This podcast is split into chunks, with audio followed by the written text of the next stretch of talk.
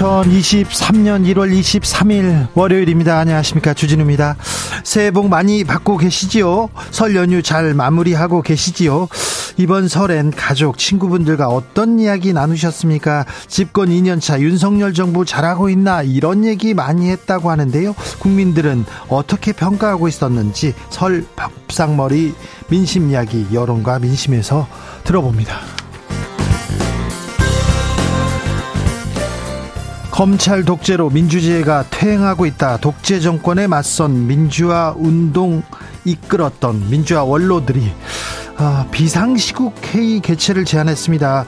시대 어른들이 새해 벽두부터 비상시국 회의 제안한 이유는 뭘까요? 함세웅 신부에게 들어보겠습니다. 세계은행 총재가 전 세계 저성장 내년까지 이어진다고 내다봤습니다. 올해는 힘들다는 얘기입니다.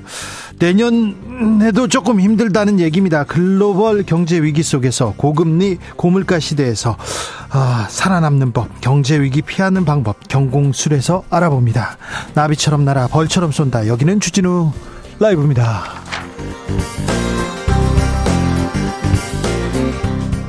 오늘도 자중차에 겸손하고 진정성 있게 여러분과 함께 하겠습니다. 설 연휴 잘 보내고 계신지요? 코로나 이후에 이제 본격적인 3년 만에 맞는 대면 설 명절인데요. 평소 자주 보지 못했던 일가 친척분들, 부모님 보고 어, 이야기 꽃 나누고 계십니까? 아니면 지금 뭐 고향에서 이제 다시 올라옵니다. 이런 분들도 많을 것 같습니다. 거리에서 주진우 라이브 만나는 분들도 있을 텐데 아, 잘 지내시고 오시죠? 잘 지내셨죠? 아, 이번 명절 어떠셨어요? 좋은 추억 있습니까? 잔소리만 들었다고요? 네. 어떤 잔소리 들었는지, 아, 어떤 잔소리 들었는지. 아니, 나는 무심코 조카 생각해서, 아니, 동생 생각해서 한마디 했는데 막 삐지더라, 화내더라, 그런 말이 있으면 무심코 던진 잔소리도 좋습니다. 자, 어떤 잔소리 들었는지, 어떤, 음, 잔소리를 던졌는지, 자, 다양한 얘기들 좀 들어보겠습니다. 세배는 잘 하셨는지요? 세뱃돈 잘 이렇게 타셨는지 모르겠습니다. 저는 세뱃돈 잘 탔습니다. 어, 아버지한테도 타고요, 어머니한테도 타고, 조카들이랑 같이 줄을 서 있다가 한 번 더 탔습니다. 아이고, 신나라. 아, 그런 좋은 방법이 있더라고요. 송병창님께서, 아, 설 연휴인데 고생하십니다. 저는 맹장 수술하고 병원에 있어요. 올해 시작부터 병원이네요. 아이고, 그런데 이번 연휴에 이렇게 빨리 아프고 이제 그다음부터 건강해지실 거니까 그렇게 액땜했다고 하시면 됩니다. 자, 설 얘기 들어보겠습니다. 샵 9730 짧은 문자 50원, 긴 문자는 100원이고요. 콩으로 보내시면 무료입니다. 그럼 주진우 라이브 시작하겠습니다.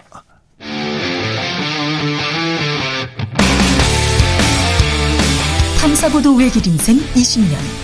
주 기자가 제일 싫어하는 것은? 이 세상에서 비리와 부리가 사라지는 그날까지. 오늘도 흔들림 없이 주진우 라이브와 함께.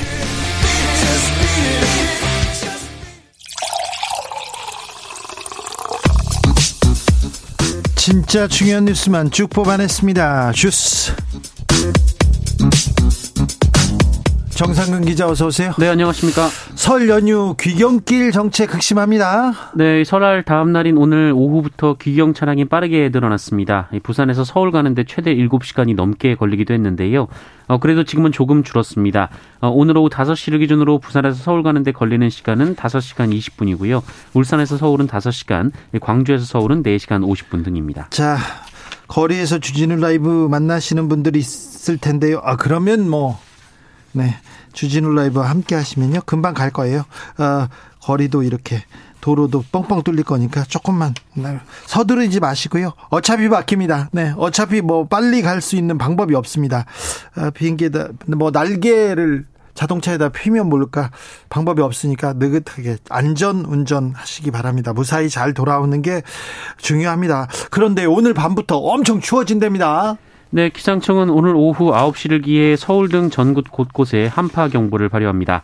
한파 경보는 아침 최저 기온이 이틀 이상 영하 15도를 밑돌거나 급격히 기온이 떨어져서 큰 피해가 예상될 때 내려집니다. 그런데 내일부터 춥다는데 오늘은 뭐 생각보다 춥지 않아서 괜찮을 거다 생각하는데 내일 많이 떨어집니까? 네, 어, 내일 오늘보다 기온이 크게 떨어지면서 아침 최저 기온이 서울은 영하 17도, 영하 17도요. 네, 인천과 경기 일부 지역은 영하 21도까지 내려갈 것으로 예상이 되고 있고요. 영하 21도요. 그렇습니다. 남부 지역도 영하 10도 이하가 예상이 되고 있습니다.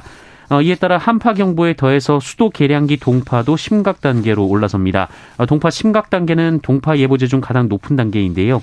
심각 단계에서는 동파 신고가 크게 늘어나는 만큼 철저한 대비가 필요합니다.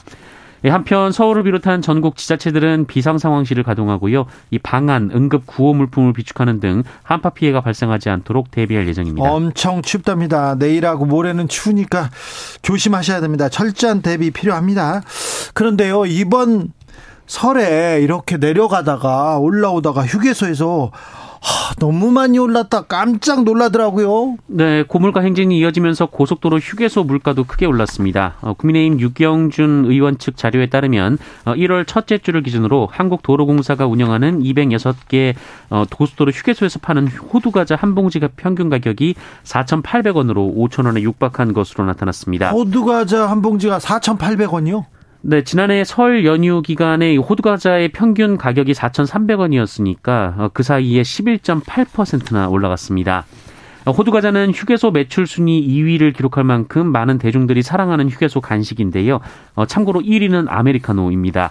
그 아메리카노도 지난해 설보다 가격이 4.3% 올랐다라고 하고요. 이 소떡소떡 같은 이 다른 휴게소 간식들도 가격이 크게 올랐다라고 합니다. 경제 위기가 온다는데 그래서 잘 대비하라고 하는데 일단 생필품값, 뭐 전기요금, 공공요금 너무 많이 오릅니다. 호두 과자도 너무 많이 오르는데 이 물가 잡기 위해서 정부가 좀 대책을 내놔야 되겠어요.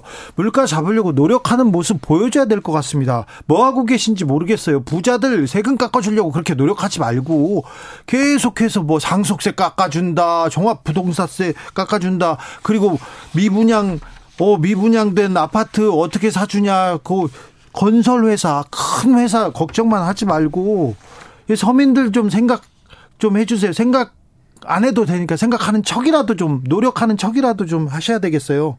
이러면 되겠습니까?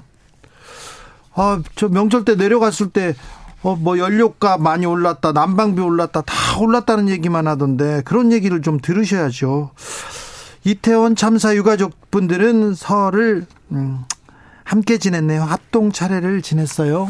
네, 이태원 참사 유족들이 어제 설날을 맞아 서울 용산구 녹사평역 인근 시민 분향소에서 합동 차례를 지났습니다. 어, 유가족분들은 이날 오전부터 희생자들이 평소 좋아했던 음식들을 준비해 오셔서 이 분향소를 찾았는데요. 네.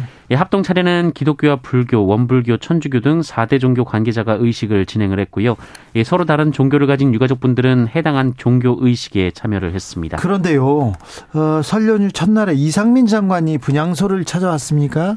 네, 이상민 행정안전부 장관이 설 연휴 첫날인 21일 오전 10시 40분쯤 녹사평역 인근의 이태원 참사 합동 분향소를 찾았습니다. 아, 이상민 장관은 희생자들에게 헌화한 뒤 위로의 말씀을 전해드리려 한다라면서 어, 유가족을 찾았는데요. 네. 아, 한 유가족을 만나 이 젊은 청년들을 잘 지켜드리지 못해 죄송하다라고 고개를 숙였습니다만 아, 당시 현장의 유가족은 두 명뿐이었다고 합니다. 그러나 유가족분들이 이 책임을 다하지 못한 사람은 사퇴하길 바란다라고 하자 5분 만에 현장을 떠났습니다. 어, 이후 유가족 협의회는 이상민 장관을 강하게 비판했는데요. 통렬한 반성과 사죄 없이 도둑 조문을 와서 유가족들을 위로한다며 이 뻔뻔한 행태를 보인 이상민 장관이라고 비판했습니다. 여기에 행정안전부 측은 몇 차례 유가족 면담을 요청했지만 성사되지 않았고 어, 설 전에 분양하고 유가족이 계시면 만나러 간 것이다라고 밝혔고요. 이 진정성을 가지고 유가족분들을 찾아뵙겠다고 했는데 어, 생각보다 많이 안 계셨다라고 밝혔습니다. 한편 앞서 이 한덕수 국무총리도 아무 예고 없이 이태원 시민분향소를 찾아갔다가 어, 유족 항의에 30초 만에 물러난 바 있었습니다. 유가족들이 왜 이렇게 마음이 상했을까요? 왜 이렇게 어, 마음을 열지 못했을까요? 좀 돌아보고 우리가 뭘 부족했는지, 뭘 잘 못했는지 그 부분에 대해서도 좀 생각하셨으면 합니다. 국민의힘은 계속해서 나경원 전 의원 어떻게 되는 건가 그 얘기로 지금 뜨겁습니다. 나경원 전 의원은 윤석열 대통령한테 사과하기도 했어요. 네, 나경원 전 의원이 지난 20일 오후 입장문을 통해서 윤석열 대통령에게 사과했습니다. 이 자신을 저출산 고령사회위원회 부위원장직과 기후 환경대사에서 해임한 것은 윤석열 대통령 본의가 아니다라고 한 발언에 대한 사과였는데요. 아, 아, 발언에 대해서 사과한 겁니까? 네, 최근의 발언은 본인의 불찰이라면서 이 관련된 논란으로 대통령님께 누가 된 점 깊이 사과드린다라고 했고요. 뭐 정치인이 이 정도 얘기할 수 있는 거 아닌가? 보통 그렇게 얘기하잖아요. 그런데 아, 이 얘기를 하고 나서 국민의힘 초선 의원들 그리고 대통령실에서 강하게 비난했었죠. 그래서 사과까지 했네요. 어, 그런데요. 어, 국민의힘 주변에서 나경원 의원 전 의원에 대한 비판은 멈추지 않습니다. 네, 나경원 전 의원 측은 이번 사과와 이 당대표 경선 출마는 무관하다라는 입장을 밝혔었는데요.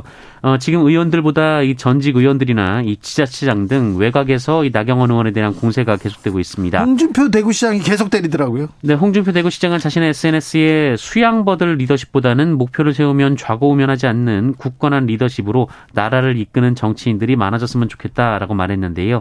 어, 이것이 나경원 전 의원을 겨냥한 것이다라는 해석이 언론에서 나왔습니다. 지금껏 나 경원 전 의원을 비판했기 때문에 또 그 다음에 얘기를 했으니까 나경원 전 의원 비판으로 받아들이는 게 뭐 당연해 보입니다. 다른 분들도 계속해서 이렇게 나경원 전 의원을 계속 비판하고 있던데 아, 이재호 어, 전 고문 고문이죠 상임 고문이죠 국민의힘 상임 고문께서는 어, 이게 뭐 하는 거냐. 깡패하는, 깡패들이 저지르는 것 같다. 초선의원들 이거 공천 주면 안 된다. 이런 얘기도 했는데 어떻게 여론의 향배는 돌아가는지 저희가 잠시 후에 자세히 읽어봅니다. 어, 법무부가 민주당과 계속해서 충돌합니다. 네, 화천대유 대주주 김만배 전 머니투데이 기자가 이 대장동 사업 지분 절반을 주겠다는 것을 이재명 민주당 대표가 보고받고 승인했다라는 내용이 담긴 이 검찰의 공소장이 조선일보에 보도된 바 있습니다. 검찰 공소장이 이거 나오면 안 되는데 나오면 안 되는데 그냥 조선일보에 나왔어요? 네, 어, 민주당은 검찰과 법무부가 언론 플레이를 하고 있다라면서 거세게 반발했는데요. 민주당 대변인은 설 연휴가 시작되는 날 검찰이 대장동 일당에 대한 공소장을 언론에 흘려서 이재명 대표에 대한 허위 사실을 대대적으로 보도하도록 했다 라며 천인 공로할 언론 플레이와 허위 주장과 왜곡이다라고 비판했습니다. 설 밥상 머리에 설 민심 민심 몰이에 지금 이재명을 올렸다 이렇게 민주당은 반발합니다. 여기에 대해서 검찰은 가만히 있는데 법무부가 나섭니다. 네, 법무부는 검찰이 언론에 흘린 적이 없다면서 이 민주당이 허위 사실에 근거한 비난을 하고 있다라고 주장했습니다. 이 법무부는 공소장은 국민의힘과 민주당 의원들의 요구에 따라 국회에 제출했다라고 반박했는데요. 국회에서 언론에 유출했다라는 주장입니다.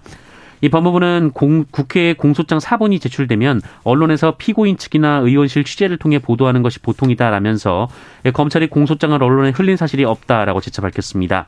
또한 정당한 법 집행을 하고 있는 검, 검찰을 원색적으로 비난했다라면서 민주당이 허위 사실의 근거를 제시할 것을 요구, 요구를 하기도 했습니다.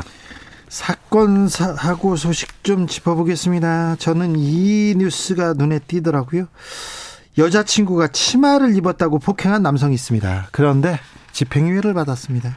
네, 10대 여자친구가 치마를 입었다는 이유로 20여 차례나 때린 20대 남성이 집행유예를 선고받은 사실이 알려졌습니다.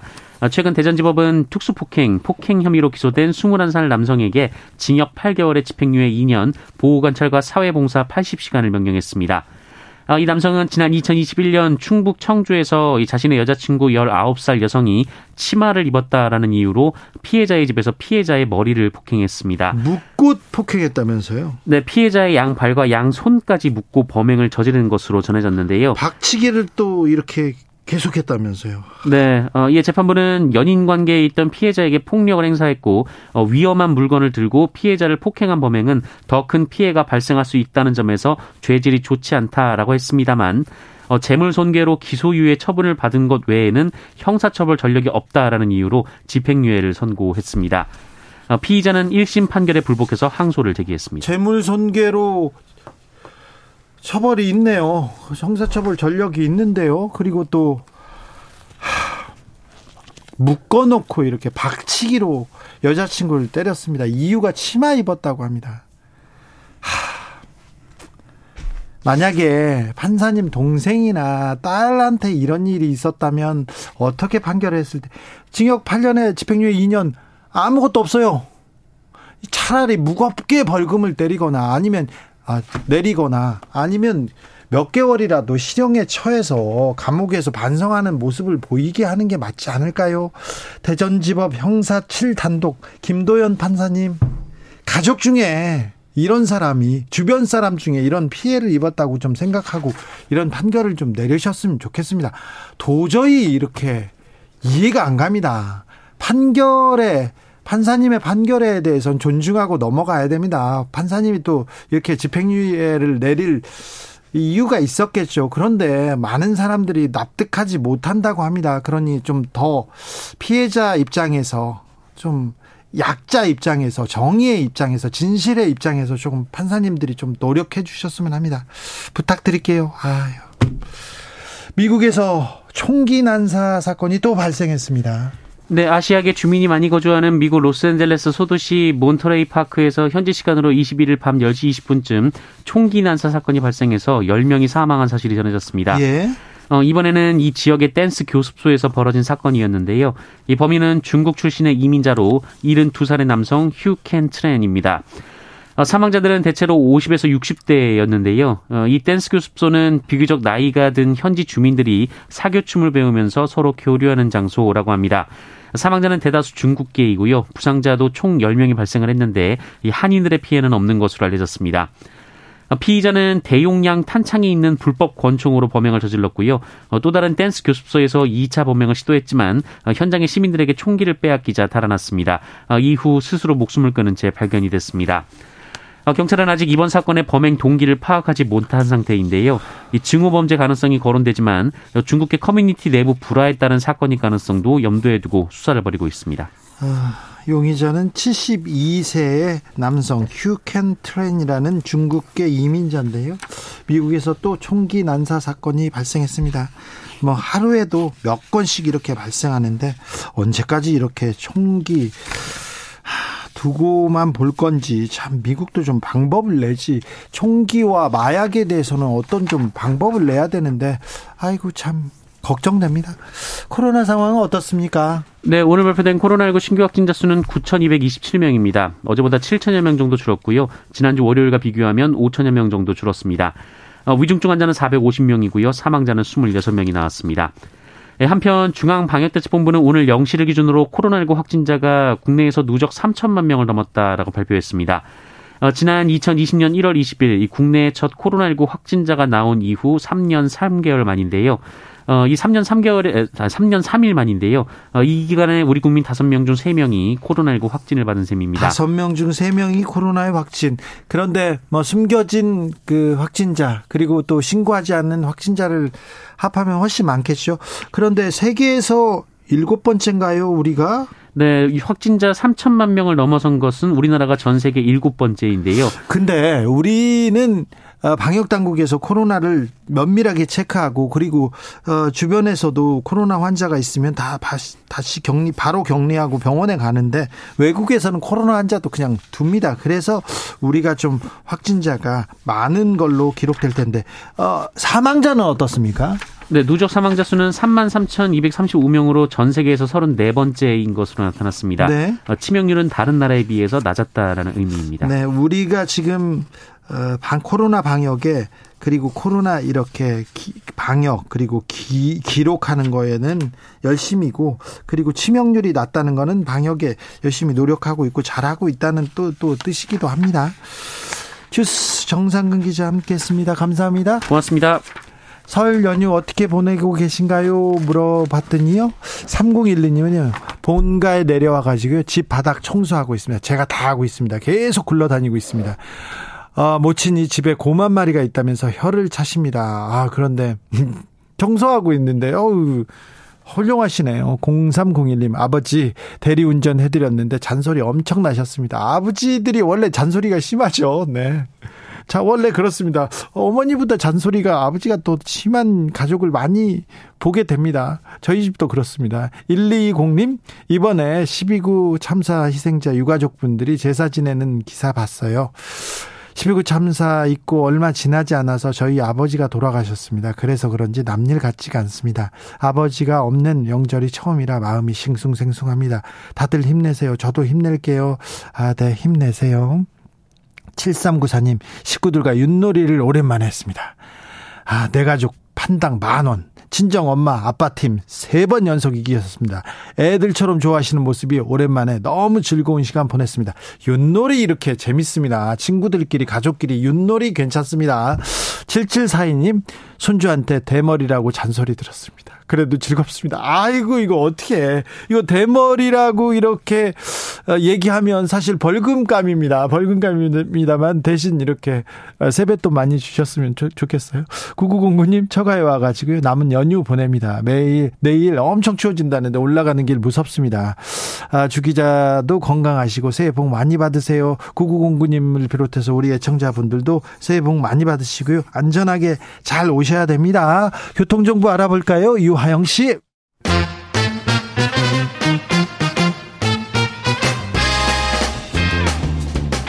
뉴스와 화제 여론조사 빅데이터로 집중 분석해 보겠습니다. 설 특집합니다. 여론과 민심. 여론조사 전문가 두 분과 함께 민심 정확하게 분석해 봅니다. 이강윤 한국사회 여론연구소 소장님. 안녕하세요. 네, 배종찬 Insight K 연구소장. 안녕하십니까 배종찬입니다. 네. 새해 복 많이 받으십시오. 복 많이 받으십시오. 네 연휴인데 이게 쉬는 날인데 오셔서 감사하고요. 네. 저, 죄송합니다. 아니 새해에 이 설명절 연휴의 가장 큰 복이라면 네. 주진우 방송 출연이죠. 그렇습니까? KBS. 네, 네 알겠습니다. 네. 청취자 여러분 네. 건강하십시오. 네.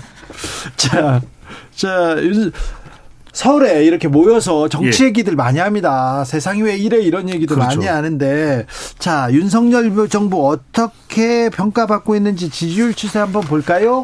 네, 요 지지율 버튼 먼저 소개를 해드릴게요. 그럼 제가 네. 이광규 소장님 계시니까 먼저 소개를 해드리겠습니다. 네. KBS가 한국 리서치에 의뢰해서 지난 18일부터 20일까지 네. 실시한 조사 결과인데 설 연휴 들어가기 직전에 이제 설명절 민심을 좀 타진해 본 그런 조사라고 볼 수 있을 겁니다. 그렇죠. 윤석열 대통령 국정수행에 대해서 물어봤는데 잘하고 있다는 긍정평가 36.3%, 네. 잘 못하고 있다는 부정평가가 54.7%. 네. 그러니까 30%대 중후반 정도의 긍정 지지율, 네. 50%대 한 중반 정도의 부정평가로 나타났고요. 다른 이 전환 면접 조사도 크게 차이 나지 않고 비슷하게 이 정도 추세로 읽는 게 맞죠? 예. 예. 취임하고 음. 6월부터 한 5, 6개월 동안 견고하게 유지되었던 잘한다 30, 못한다 60. 네. 이른바 3대 6 구도가 조금 균열이 갔어요. 예. 민주노총 파업 대응부터 시작해서 북한 뭐 무인기 그거 겹치면서 그래서 이제는 잘한다가 한 35에서 38. 못한다가 54에서 50 한 7, 8. 음. 그 정도 수준으로 보면 예. 되죠. 그리고 일단 거기서 잠시 멈추고 있죠. 네. 네. 오늘 소개해드린 모든 조사는 중앙선거여론조사 심의위원회 네. 홈페이지에서 확인 가능합니다. 알겠습니다. 그런데요. 많이 올랐어. 이렇게 음. 생각하는 사람도 있겠지만 정권 전대 너무 지지율이 낮습니다. 뭘 잘하냐 몰라 음. 이런 사람들이 많아요. 예, 여전히 50%에 미치지 못하면 물론이고 본인이 대선 때 얻었던 득표율에도 아직은 상당히 모자라고요. 예. 물론 여론조사 국정 지지율과 대선의 득표율을 단순 치환시킬 수는 없고 음. 여론조사식으로 바꿔 말하면 작년 대선 때 얻었던 48.7% 정도가 여론조사 지지율로는 약 37%쯤 돼요. 네. 그러면 그걸 감안하면 지난번 대선에서 얻은 득표율에 거의 육박했다고는 보여지나 아, 네. 그 이외의 사람들에게는 아직도 좋은 점수를 못 받고 있다. 자, 좋은 점수를 받지 그렇죠. 못하는 이유는 뭡니까? 가장 큰 이유는 결국 어 사람이겠죠. 계속해서 이제 사람 관련 일이 터지거든요. 그러니까 네. 뭐 국정 운영의 미숙하다 이런 부분을 떠나서 지금 대체적으로 윤석열 대통령에게 덮치고 있는 악재가 저는 인재라고 봅니다. 네. 왜냐하면 해외 순방을 나가서도 결국은 발언 논란이 있을 때 그 발언을 한 윤석열 대통령도 결국 뭐 사람이니까요. 그다음에 이제 나경원 전 의원의 당권 도전과 관련된 파장도 사실 순방 효과를 좀 상쇄시켜 버렸다. 그렇죠. 어. 사라지게 만들어 버렸다. 지금 물론 이제 순방에 대한 평가가 앞으로도 더 이어지겠지만 그런 현상으로 어, 유발되는 것이 뭔가 좀 사람과의 관계. 그러니까 야당 대표인 어 이재명 대표와의 관계 또당 내에서 이전에 이준석 대표와의 관계, 지금은 나경원 전 의원과의 관계, 좀 이런 일련의 관계들, 사람과의 관계를 윤석열 대통령이 조금 더 잘한다면 지금보다는 더 지지율이 높일 지지율을 높일 수도 있을 텐데라는 지적을 받을 수밖에 없겠죠. 저는 예, 그 기본적으로 동의하고요. 지지율이 이만큼 회복됐는데 여기에서 더 지금 정체돼 있는 이유가 윤석열 대통령 특유의 직진 본능 또는 뭐 예. my way 일테면 단호, 강경, 엄정, 법치 내 원칙대로 예. 이것 때문에 최악의 국면은 벗어났지만 여기에서 더 나아지지는 못하고 있다. 이렇게 생각을 해요. 아. 소통이 전혀 안 되고 있는 거죠, 여전히. 소통이 안 된다, 이렇게 얘기하는데, 사실은 doorstepping, 출근길 문답을 없애면서 오히려 지지율은 올랐다. 그러니까. 말 안 하면 오른다, 이렇게 얘기해요. 그게 넌센스인 이유가, 도어 스태핑을 처음으로 도입했고, 여러 가지 구설이 있었지만, 아, 그래도 새로운 시도고, 어, 그러다가, 소통하겠다고 만든 도어 스태핑을 안 하니까 점수를 잃지 않고 오히려 높아진다? 그게 굉장히 큰 넌센스죠.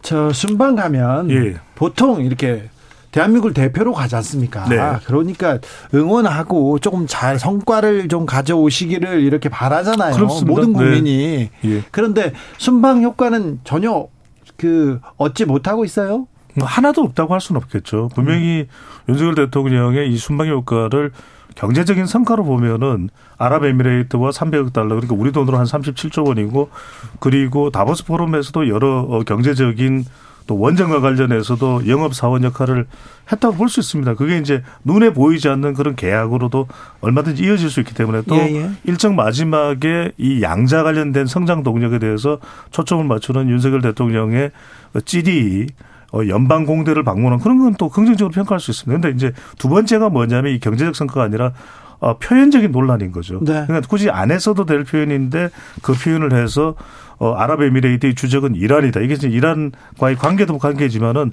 우리 국민들에게도 상당히 좀 불안감을 조성하는 것이거든요. 그러니까 외교의 순방에 나갔을 때 윤석열 대통령의 이 발언 리스크를 어떻게 감당할 것인가. 근데 마지막은 저는 더 큰 것은 결국 국내에서도 이 그렇죠. 나경원, 네. 변수가 그대로 존재하고 있었던 것인데 이 이란 관련된 부분을 뭐 계속해서 이걸 뭐 또 재차 언급하고 할 내용은 아닐 수도 있을 수도 있습니다만은 뭐냐면 좀 수습을 왜 이렇게 어, 원만하게 못했을까. 그렇죠. 그러니까 그 발언이 있었다면 그 현장에서 아, 그게 적절치 않았다면 현장에서 바로 바꿀 수도 있었을 테고 또 라이브로 이 전달되는 영상이 아니었다면 또 녹취문이 있을 것입니다. 분명히 대통령 발언에 대한 네. 이 녹취 원문이 있다면 그걸 보고서 아, 이건 이게 외교 관계에서 적절한 표현이 아닌데 그럼 좀 보도 협력 요청을 요청할 수도 또 마지막으로는 맞습니다. 이란과의 좀 불미스러운 관계가 예상된다면 박진 외교부 장관이나 외교부에서 중동 아태국장이 어, 이란에 연락을 해서 이런 부분들은 어, 진의 원래 생각했던 그런 의도 나쁜 뜻의 의도가 아니었 뜻이 아니었다. 그걸 왜 안 됐을까 안 했을까 하는 것이 의문이 계속 남는 거죠. 어, 윤석열 정부가 올해 어 어떤 분야에 이렇게 힘을 쏟아야 할까요? 저 국민들은 어떤 문제 풀어주세요 이렇게 예, 보고 있습니까? 같은 KBS 조사 한번 보면요, 경제 성장 시켜야겠다. 그리고 일자리 좀 많이 만들어 달라. 29% 28.9. 물가 안정시켜야 되겠다. 심각했죠. 27.9. 뭐 1%포인트 차입니다. 네. 그리고 양극화 해소 및 사회 안전망을 좀 강화해 달라 12.9%입니다. 어, 이세 그, 가지를 합치면 네. 70%인데 어 그럼 이건 이세 가지 모두 다 아니냐? 경제, 민생 그리고 삶의 질에 직결되는 것들입니다. 그러니까 이, 윤석열 님도 전기요금 70만 원 넘게 나왔어요. 난방비, 네. 전기세 좀 이런 경제 민생에 대한 요구가 커요. 예, 2년 차이고 본격적인 윤석열 정부의 실력과 해법을 보여주어야 할 타이밍이죠. 뭐 꼭 굳이 내년에 있을 국회의원 선거를 염두에 두지 않더라도 사람들은 자 이제 정치와 편가르기와 수사 이런 것보다는 제발 실력을 경제 쪽에서 보여달라 이거 확실합니다. 양극화 해소도 그 첫걸음은 경제적 문제에서 시작되는 거지 않습니까? 네. 다 네. 이거 경제 민생 문제예요. 그리고 그렇습니다. 외교 리스크가 외교 무대 나갈 때마다 도진다는 것은 이제 국민 국민들에게 무슨 하나의 트라우마처럼 되는 게 아닌가 음. 그런 점에서 굉장히 문제고요. 네. 대통령실에서 이란이 오해를 한 것 같다라는 입장을 보였는데 백보 양보를 해서 그 말이 맞다고 칩시다. 그래도 오해의 원인을 제공했던 건 우리 측에 있는 것 또한 사실이거든요. 예. 그러면 적절한 타이밍에 적절한 수위에서 가장 중요한 건 본인이 직접 해명을 하거나 사과의 뜻을 밝히는 게 문제가 더 커지는 걸 막을 수도 있었는데 그런 점에서 좀 아쉽죠. 네. 영업사원 1호라는 것은 매우 재미있는 워딩이었고 귀에 쏙 음. 들어오는 좋은 것이었음에도 불구하고 네. 점수를 까먹었기 때문에 그냥 외교 성과는 유야무야 되고 있는 게 아닌가. 대통령실하고 또 예. 외교부에서 조금 더좀좀 어떻게 해야 돼? 정확한 좀 그렇죠. 어, 정확한 표현 그리고 그 이후에 정확한 대응이 예. 좀 나와야 그 될것 같습니다. 두말할 필요 없이 실, 수였거든요 예. 실은 예. 우리 우리 장병들 격려하는 거니까 굳이 그렇게까지 안 해도 됐는데 음. 울컥했을 수 있죠. 나가서 우리 군인들을 보고 그렇지만 그런 말이 나왔을 때 바로 불을 껐으면 그렇죠. 아 이건 좀 그렇다 네. 오해하지 마시라 특히 네. 외신들 이거 그렇죠. 확대 해석하지 예. 말아달라 이랬으면 바로 끝날 문제였거든요. 이건윤 소장님 말씀에 저는 전적으로 공감하는 것이 이건윤 소장님도 말씀하실 때 보면 여러 번 그 부분을 정확한 표현인지 판단을 하시거든요. 우리도 뭐 다른 패널들도 마찬가지 그러면 그때 대통령의 발언 때 좀 잘못이 있었다면 누군가 의전 비서관이든 아, 또 중동 중동 전문가 안보실에서 파견돼 있는 수행하고 있는 누군가 있을 테니까 이 부분 좀 바로 현장에서 조, 조정하는 것이 낫겠습니다. 그렇죠. 그러면 조정을 해버리면 끝이 났을 테고 만약에 그렇죠. 그 자리에 있는 언론한테 이게 외교적 문제가 있고 그렇습니다. 국익 네. 차원에서 이 정도는 조금 그 좀 보류해달라고 그러니까 얘기하면 발언을 정정한다고 해버리면 되는 거예요. 그렇죠. 그렇죠. 바로 그렇죠. 됩니다. 발언 정정하면 네. 물론 네. 현장 녹음 영상은 있지만 대통령실과 대통령 이러한 입장을 밝혔다 그러면 그냥 바로 첨부가 되니까 문제가 그렇죠. 예, 예. 예, 외교부도 그렇고 대통령실도 그렇고 굉장히 능력을 보여주지 못합니다. 문제가 생깁니다. 사고가 발생하고 실수가 발생할 수는 있으나 그 이후에 맞습니다. 사고를 네. 수습하다가 일을 더 키우는 경향이 그렇죠. 있어요. 그렇죠. 그런 점에서는 대통령 보좌진, 실무 보좌진들에서도 조금 센스의 문제가 있었다. 네. 그러니까 수습이 중요한 게 지난번 그 네. 미국 갔을 때도 마찬가지예요. 음. 바이든 뭐 뭐뭐 뭐, 뭐, 뭐, 뭐, 날리면 날리면 이거 예, 아무튼간에 예. 이랬으면 이런 얘기가 있는데 지금이라도 바로 잡는다 이러면 되는 겁니다. 그럼요. 수습이라는 게 우리가 그 뭐 생방송 real time 얘기는 예. 항상 실수와 실언의 가능성이 있거든요. 예. 누구에게라도 음. 실언했다는 것 자체보다는 실언 직후의 대응이 훨씬 중요한 거죠. 실제로 뭐 외국 정상들도 어 실시간 발언할 때는 네. 틀리는 경우들이 꽤 있습니다. 그럼 그건 한, 바로 현장에서 조치해야 되는데. 더 큰 의문점이 남는 것은 뭐 대통령이 제대로 충분히 정보를 정확하게 몰랐다는 것도 있겠지만 주변에 누군가 그걸 왜 짚어주지 않았을까? 이게 그렇죠. 이제 의문이 남는 것이죠. 시스템이란 게 있는데 예. 시스템이 잘 작동하고 있나 국민들이 걱정합니다. 그렇죠. 네. 외국 순방만 나가면 우려합니다. 그 부분에 대해서도 대통령실이 아, 비판만 한다, 비난만 한다 그런 얘기 하지 마시고 일단 기본적으로 기본은 보여줘야 되는데. 그렇습니다. 그러니까 일이 터지고 난 이후에 이걸 뭐 이란이냐 이런이냐 또는 이란이냐 사랑 이란이냐 뭐 이렇게 연결될 일은 아닌 것이죠. 알겠어요. 네. 지금 예. 깨알 같은 또 개그가 들어왔는데 네. 실패했습니다. 자제하겠습니다. 네. 네. 어, 자, 국민들은 네. 아, 대통령 소통하라 이렇게 얘기하는데 아, 윤 대통령 이재명 대표 아직 안 만나고 있지 않습니까? 네. 자, 두 양자 회담 필요하다 이런 물음도 있었어요. 어떻게 반응하셨습니까? 같은 KBS 네. 조사였죠. 윤석열, 이재명 두 정치인의 만남이 필요하다 59%. 음. 뭐 그닥 그렇게 필요한 것 같지 않다 32%로 오차범위 밖으로 어쨌거나 좀 만나서 얘기 좀 하시오. 네. 이 의견이 많습니다. 자. 그런데 여지껏 안 해왔을 뿐더러 앞으로도 상당 기간 될 가능성은 요원해 보이죠. 자, 윤 대통령 지지율을 끌어올리려면, 네. 뭐, 계속해서 이런 식으로 가서는 좀 국정 동력도 그렇고요. 어, 뭐, 동력도 그렇고 어떤 정책을 펴는데도 조금 애를 먹을 수밖에 없습니다. 자, 지지율을 끌어올리려면 뭘 하면 됩니까? 표정천. 저는 뭐 경제가 제일 중요하죠. 네. 결국 경제와 경론이다. 네. 경론. 경제는 살리고 네. 논란은 죽이고. 아, 그래요? 그러니까 경제는 살리고 살리고 이건 계속해서 경제를 조금이라도 좋게 만드는 것에 대해서는 수단 방법 그를 가릴 필요 없습니다. 누구를 만나든 이재명 대표를 만나든 민생을 위해서 개혁 법안도 다 경제 우리 하여튼 이 국가 경쟁력을 튼튼히 하자는 데 초점이 맞춰져 있지 않겠습니까? 그렇다면 그건 대통령이 할 수 있는 소통이라든지 모든 걸 다 버무려서라도 네.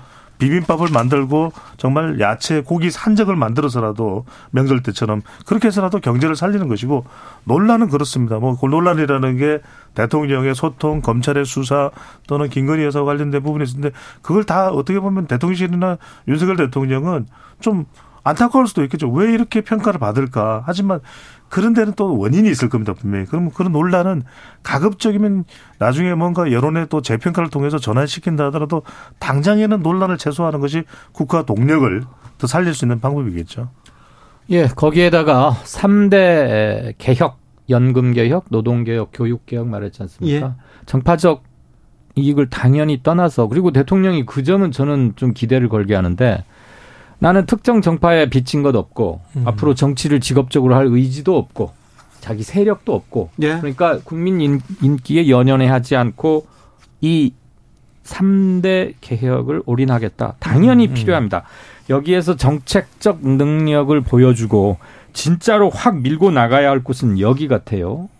물론 철학적인 면은 국민들과 조절을 해야겠죠. 또 하나 소통을 제발 좀 했으면 좋겠어요. 굉장히 소탈한 분인 것 맞는 것 같아요. 일테면 나 영업사원 1호다. 그리고 외국에 유명한 뭐 경제 네로, 네로를 하는 사람들 만나가지고 한국에 와서 투자하는데 내가 당신한테 밥은 한 끼 사야 할 거 아니냐. 이런 말은 음. 참 소탈하게 잘하거든요. 음. 그럼 국민들하고도 별 그닥 반대하는 사람들하고도 일단 만나서 당신 얘기 들어는 보도에 나는 이러 이런 건 문제가 있으니 수사는 좀 필요한 것 같고 그리고 무엇보다도 소통을 잘하려면 대선 연장전을 적당한 선에서 끝내야 됩니다.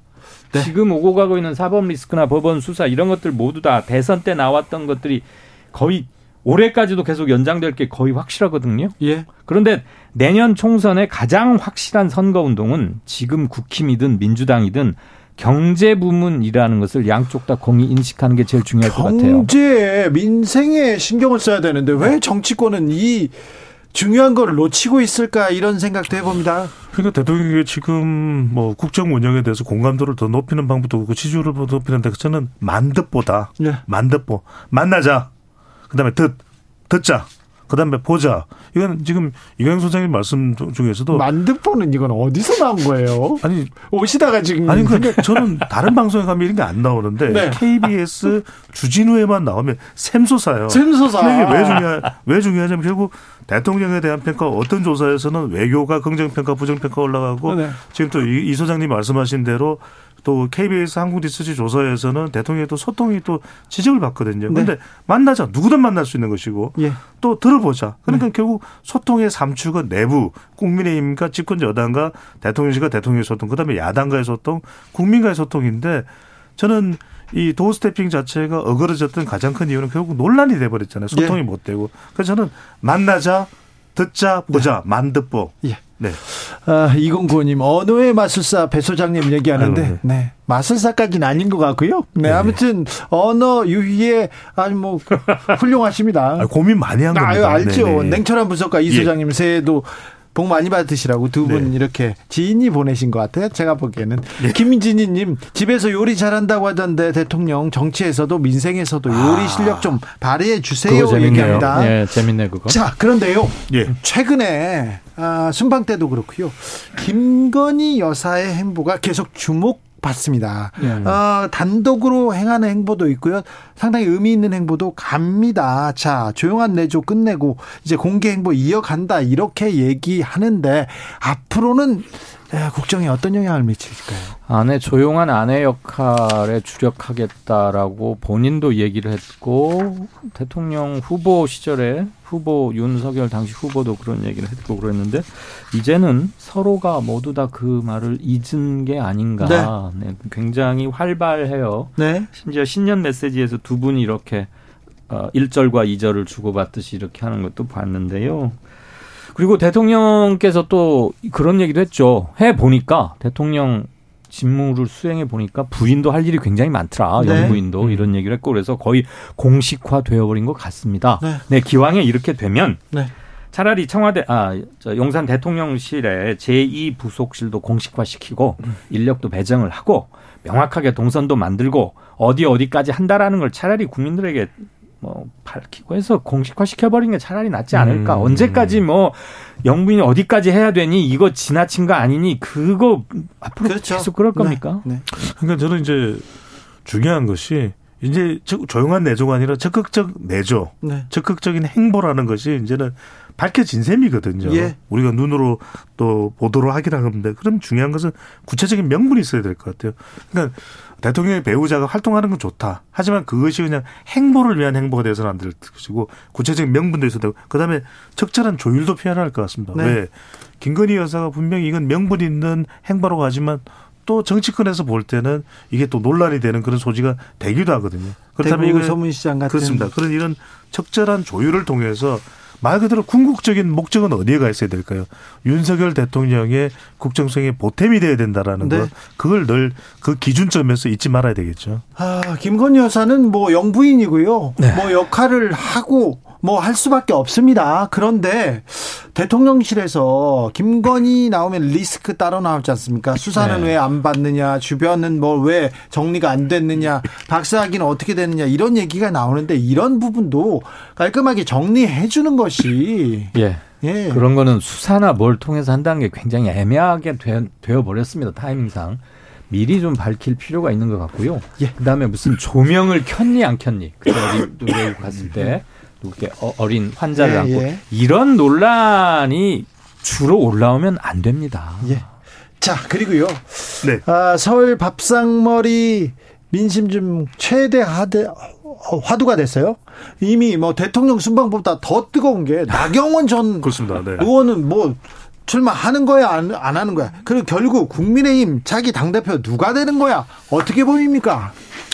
김기현 의원 쪽에 상당히 힘이 실려버렸다라고 볼 수 있는데 물론 그렇다고 해서 결선 투표 올라갈 결과는 예측 불가합니다. 지금 안철수 의원 근데 이제 나오고 있는 조사만으로는 이게 짧은 기간 내에 나경원 전 의원과 대통령실 사이에 지난 10일, 13일, 14일 연이은 파장 이후에는 김기현 의원 쪽에 힘이 실리고 안철수 의원은 또 심기일전하는 모습이고 나경원 전 의원이 상당히 위축된 조사 결과 나왔거든요. KBS 이 한국리서치사의 같은 조사입니다. 한국리서치 여론조사 보면 국민의힘 지지층에서 김기현 28.2, 안철수 19.3, 나경원 14.9입니다. 네. 그러니까 이게 불과 4주 전만 하더라도 선두를 거의 모든 조사에서 달리고 나경원. 있었던 나야 나, 나, 경원 이랬던 나야 나 나경원입니까? 예, 예. 그 그랬어요? 네. 나경원 전 의원이었는데 이렇게 된 가장 큰 이유는 이 갈등이 불거진 파장, 이른바 어, 나경원 전 의원과 대통령 사이의 나대 파장 이거라고 네. 봐야 되겠죠. 그 대통령의 의중이 어디 있다는 게 매우 거칠고 노골적인 방법으로 전달이 됐잖아요. 조금 촌스러워요. 그냥 사직서 냈는데도 음. 네. 야 문자로 사직서 내는 거 어딨어? 종이로 정식 내야지. 그래서 냈더니? 종이로 냈더니 해임을 시켜버렸어요. 어, 지금 김기현과 안철수 차이는 5차 내이고 김기현과 나경원 사이는 5차 밖으로 벌어졌는데 불과 이거 일주일 정도밖에 안 걸렸어요. 이렇게 순위 뒤바뀌는 데에는 그래서 전통적 보수 지지층 분들에게는 대통령실 또는 대통령의 의중이 어디 있다는 게 직접적인 바로 영향을 미치는 거고요. 음. 민주당 지지층들에서는 이렇게까지 항군으로 쏠리지는 않을 겁니다. 그 도대체 윤 대통령이나 대통령실에서 왜 이렇게 나경원 저 여자 저 사람을 저렇게 세게 다룰까 강하게 밀어붙일까 이러겠는데 네, 저 분유, 아마도 저 정치인? 예, 전 원내대표를 네, 네. 아마도 가장 확실한 친윤이 아닌 것 같아서가 제일 분명한 이유가 아닐까 음. 그런 생각이 나경원이 들고요. 친윤이 아니다. 또 여기에는 또 많은 사람들이 의아해합니다. 그다음에 아, 친윤이야 외치고 다녔는데. 반윤의 우두머리 이런 말이 나오는 것도 저는 매우 오버한 거라고 보고요. 그다음에 나경원 전 원내대표의 행보도 아침 다르고 저녁 다른 것 같고 정말 저분이 출마할 생각이 있을까? 음. 자 그래서 그다음에 그래서 음. 어떻게 파는 짜집니까? 저는 출마 안 할 가능성이 0.1% 포인트라도 많을 것 같고 음. 서령 한다 해도 서령 음. 결선 투표에 못 갈 게 확실시 된다면 김 대통령 의중이 실려 있는 김기현 의원이 아닌 다른 후보의 지지를 선언하면서 빠질 만큼 정치적으로 무슨 싸우는데 익숙해진 근육형이거나 DNA, DNA가 있는 것 같진 않아요. 그렇죠. 음. 네. 근데 저도 출마가 어렵다고 보는데 그럼 출마를 안 하면은 이 난국이 돌파가 되느냐 나경원 전에 그렇지도 않은 것 같아요. 정말 사면초가 정말 이 첩첩산중의 협곡에 둘러싸이는 나경원 전 의원의 상황이 아닌가라는 네. 생각이 듭니다. 사면초가 첩첩산중. 네. 네.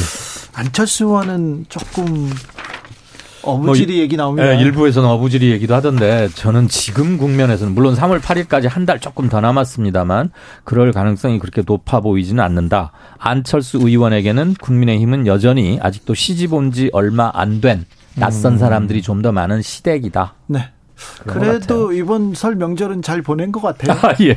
아니, 그 목소리에 힘이 붙었더라고요. 안철수 의원은. 그래요? 예. 그리고 뭐, 이란 적 발언도 그거 잘못한 거 아니다. 뭐, 유감 표명할 일도 없다. 이렇게 많이 얘기를 하고 아니, 이게 근데 국민의힘 당권 주자들은 다른 얘기는 안 하고요. 다 윤 대통령 칭송, 내가 윤핵관과 가깝다. 뭐, 내가 진짜다. 이 얘기만 하세요. 아직도 그래요. 요즘 뭐, 진윤, 멀윤 막 얘기 막 많이 그러다가 나오는데. 김기현 후보가 하나 얘기한 게 여성도 음. 민방위 훈련 받아야 된다 이거 얘기 나오는데 참 그거는 또 어떻게 봐야 되는지 반윤은 없는 거예요 아마 국민의힘에는 네. 반윤이란 그룹은 없어요. 이게 여성들이 예비군이 될 수는 없거든요. 예비군은 군대를 갔다 와 예비군 하는 거기 때문에 그래서 민방위 깨알지식으로. 네. 네. 알겠습니다. 네. 아, 자 검찰에서 네. 검찰이 아니죠 조선일보에서 검찰의 공소장을 이렇게 대장동 관련된 이재명 대표의 공소장을 공개하면서 밥상머리에 이재명 대표의 검찰 리스크, 사법 리스크가 딱 올라왔습니다. 자, 네. 국민들은 어떻게 받아들일까요? 그거 검찰이 주장하고 싶어 하는 현재로서는 추측 아닙니까? 일테면 핵심은 그거였죠. 뭐 나무 김만배로부터 시작되는 게 유동규 정진상을 거쳐서 이득의 얼마 4분의 1을 분배하기로 했다는 것을 당시 이재명 시장이 승인했다. 네. 라는 거 지금 얘기잖아요. 그렇죠. 검찰에서는 이재명 대표가 김만배 지분 절반 받기로 했다. 이렇게 공소장에다 적었어요. 그런 거는 물증이 있을 리가 만무하고요. 진술이겠죠. 아무개가 이렇게 진술했다. 정진상이 그걸 보고 했는지 어쨌는지는 지금 확인이 안 되고 있고요. 이것으로 아마 이재명 대표는 당연히 기소가 될 겁니다. 네. 불구속 기소 뭐 체포동의안이 부결된다면 불구속 기소가 될 것 같은데 이거가 검찰의 당순 뭐 상상 또는 추측인지 근데 이런 게 공소장에 쓰여 있다더라라는 이름으로 전달되는 것이 피의 사실 공표는 아닌지 우리는 왜 해묵은 질문을 계속 같은 것을 또 하고 있는지에 대해서는 별 말이 없네요.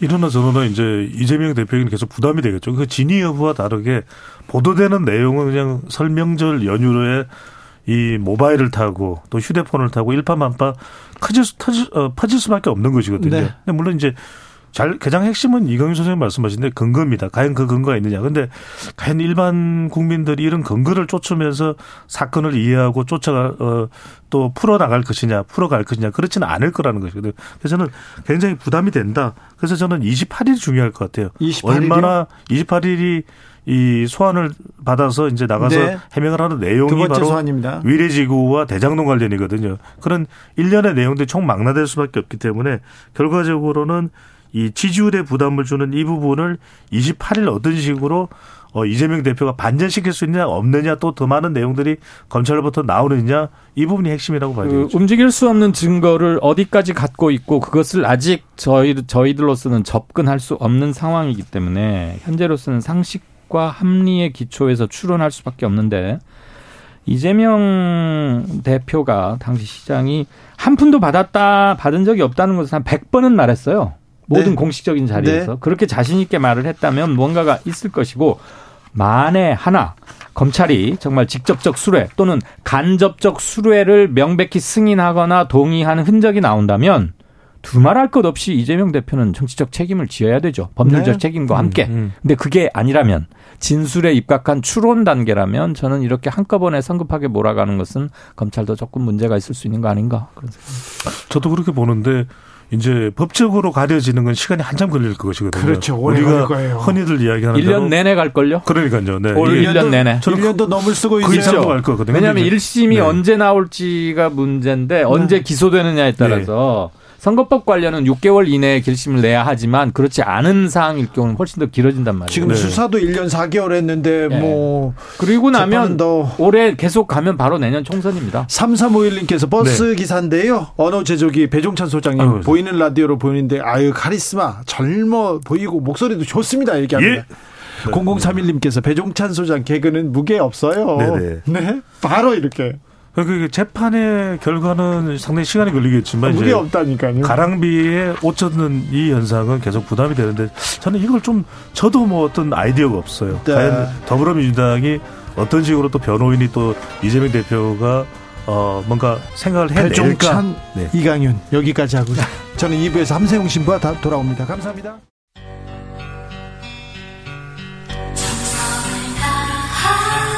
정성을 다하는 국민의 방송. KBS 주진우 라이브. 그냥 그렇다고요.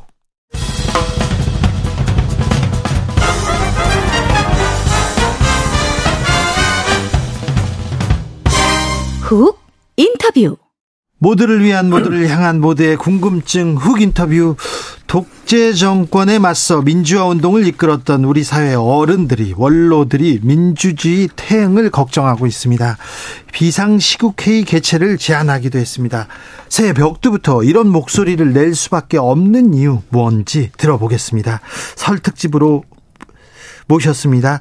함세웅 신부 만나봅니다. 안녕하세요. 안녕하세요. 네, 신부님 새해 복 많이 받으세요. 반갑습니다. 네. 네. 주 기자님도 건강하십시오. 네, 네. 저는 세뱃돈만 주시면 됩니다.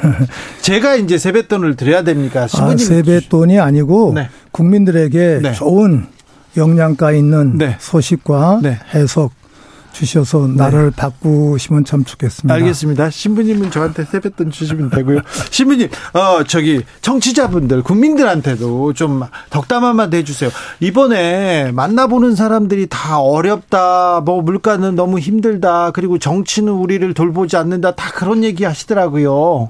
덕담 한마디 해주세요. 네, 뭐, 덕담보다는 이제 네. 저희들 1월 1일에도 어, 그런 기도를 올리고 또 우리 설에도 네. 어, 같은 성경 말씀을 묵상을 하는데 예, 민수기 6장의 말씀 모세가 그 아론을 통해서 전해준 사제의 축복 기도가 있는데 네.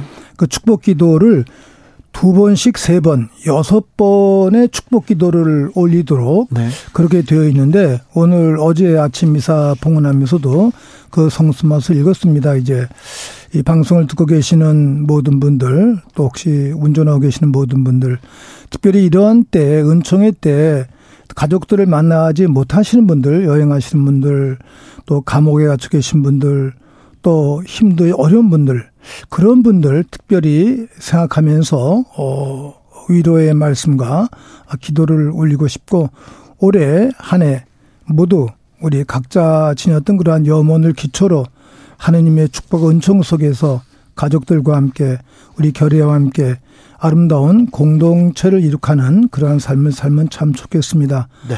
여러분 모두 행복하시고 영육간 건강하시기를 바랍니다. 네.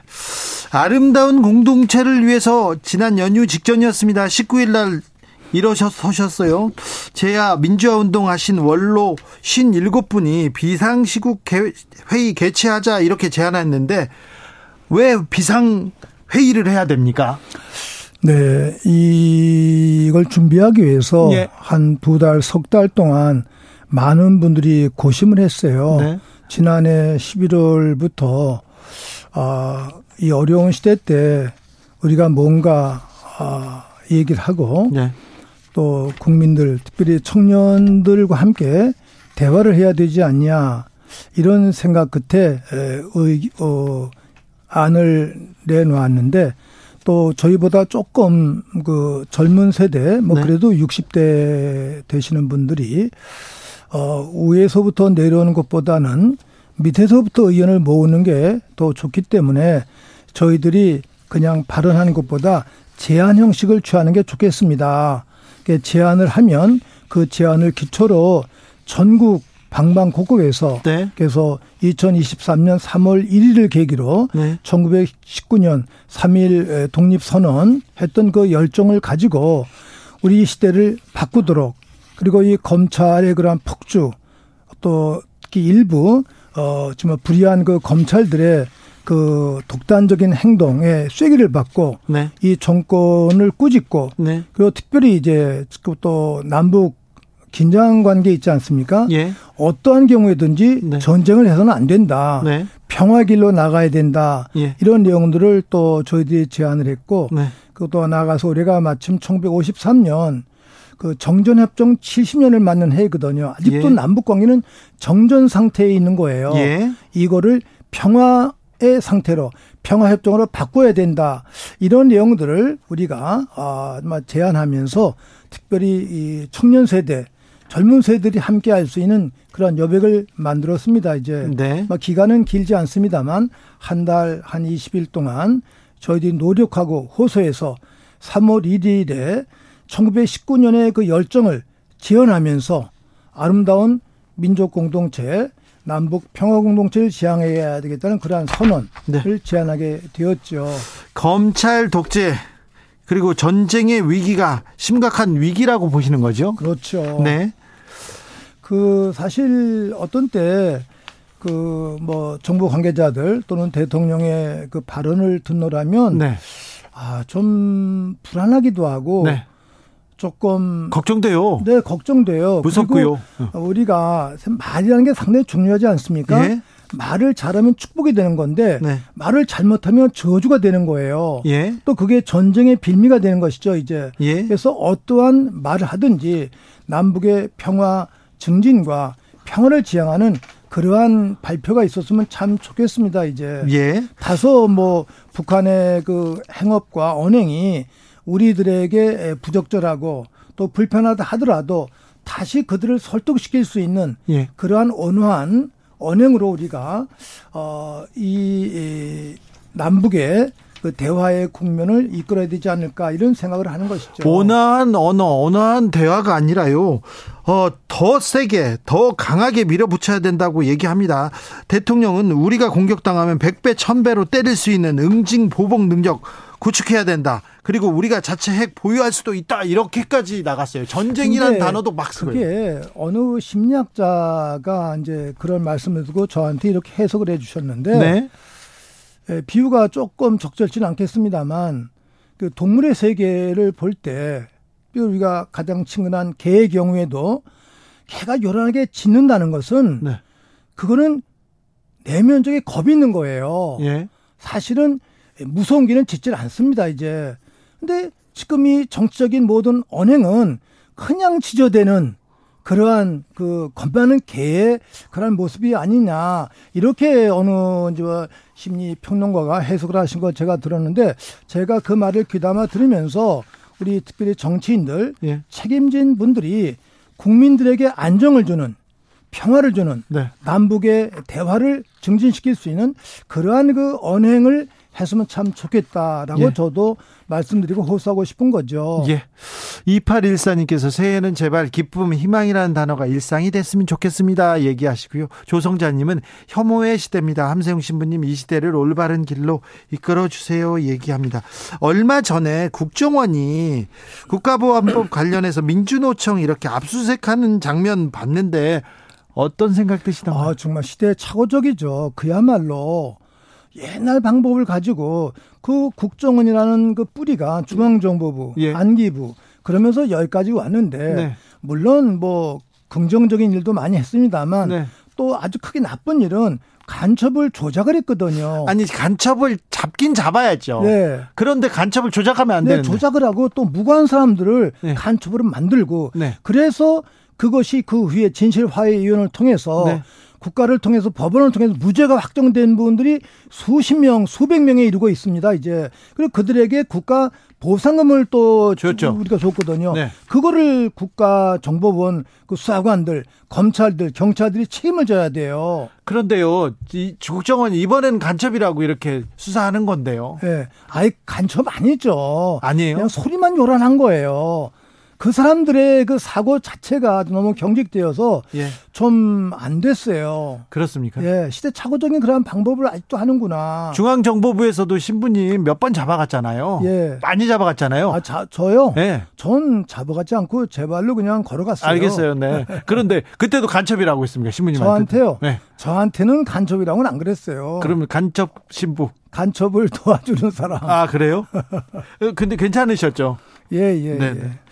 어, 자, 윤석열 정부가 계속해서 법과 원칙, 법과 원칙 계속 얘기하는데 그 윤석열 정부가 외치는 법과 원칙은 어떻게 보이십니까, 신부님한테는? 아, 그냥 공부 못하는 학생이 네.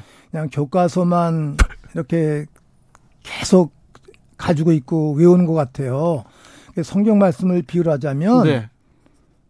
실천이 없는 사람에게 예수님께서 나더러 하느님께 나더러 하느님 하느님 또는 주님 주님 한다고 다 하늘나라에 들어가는 것이 아니다.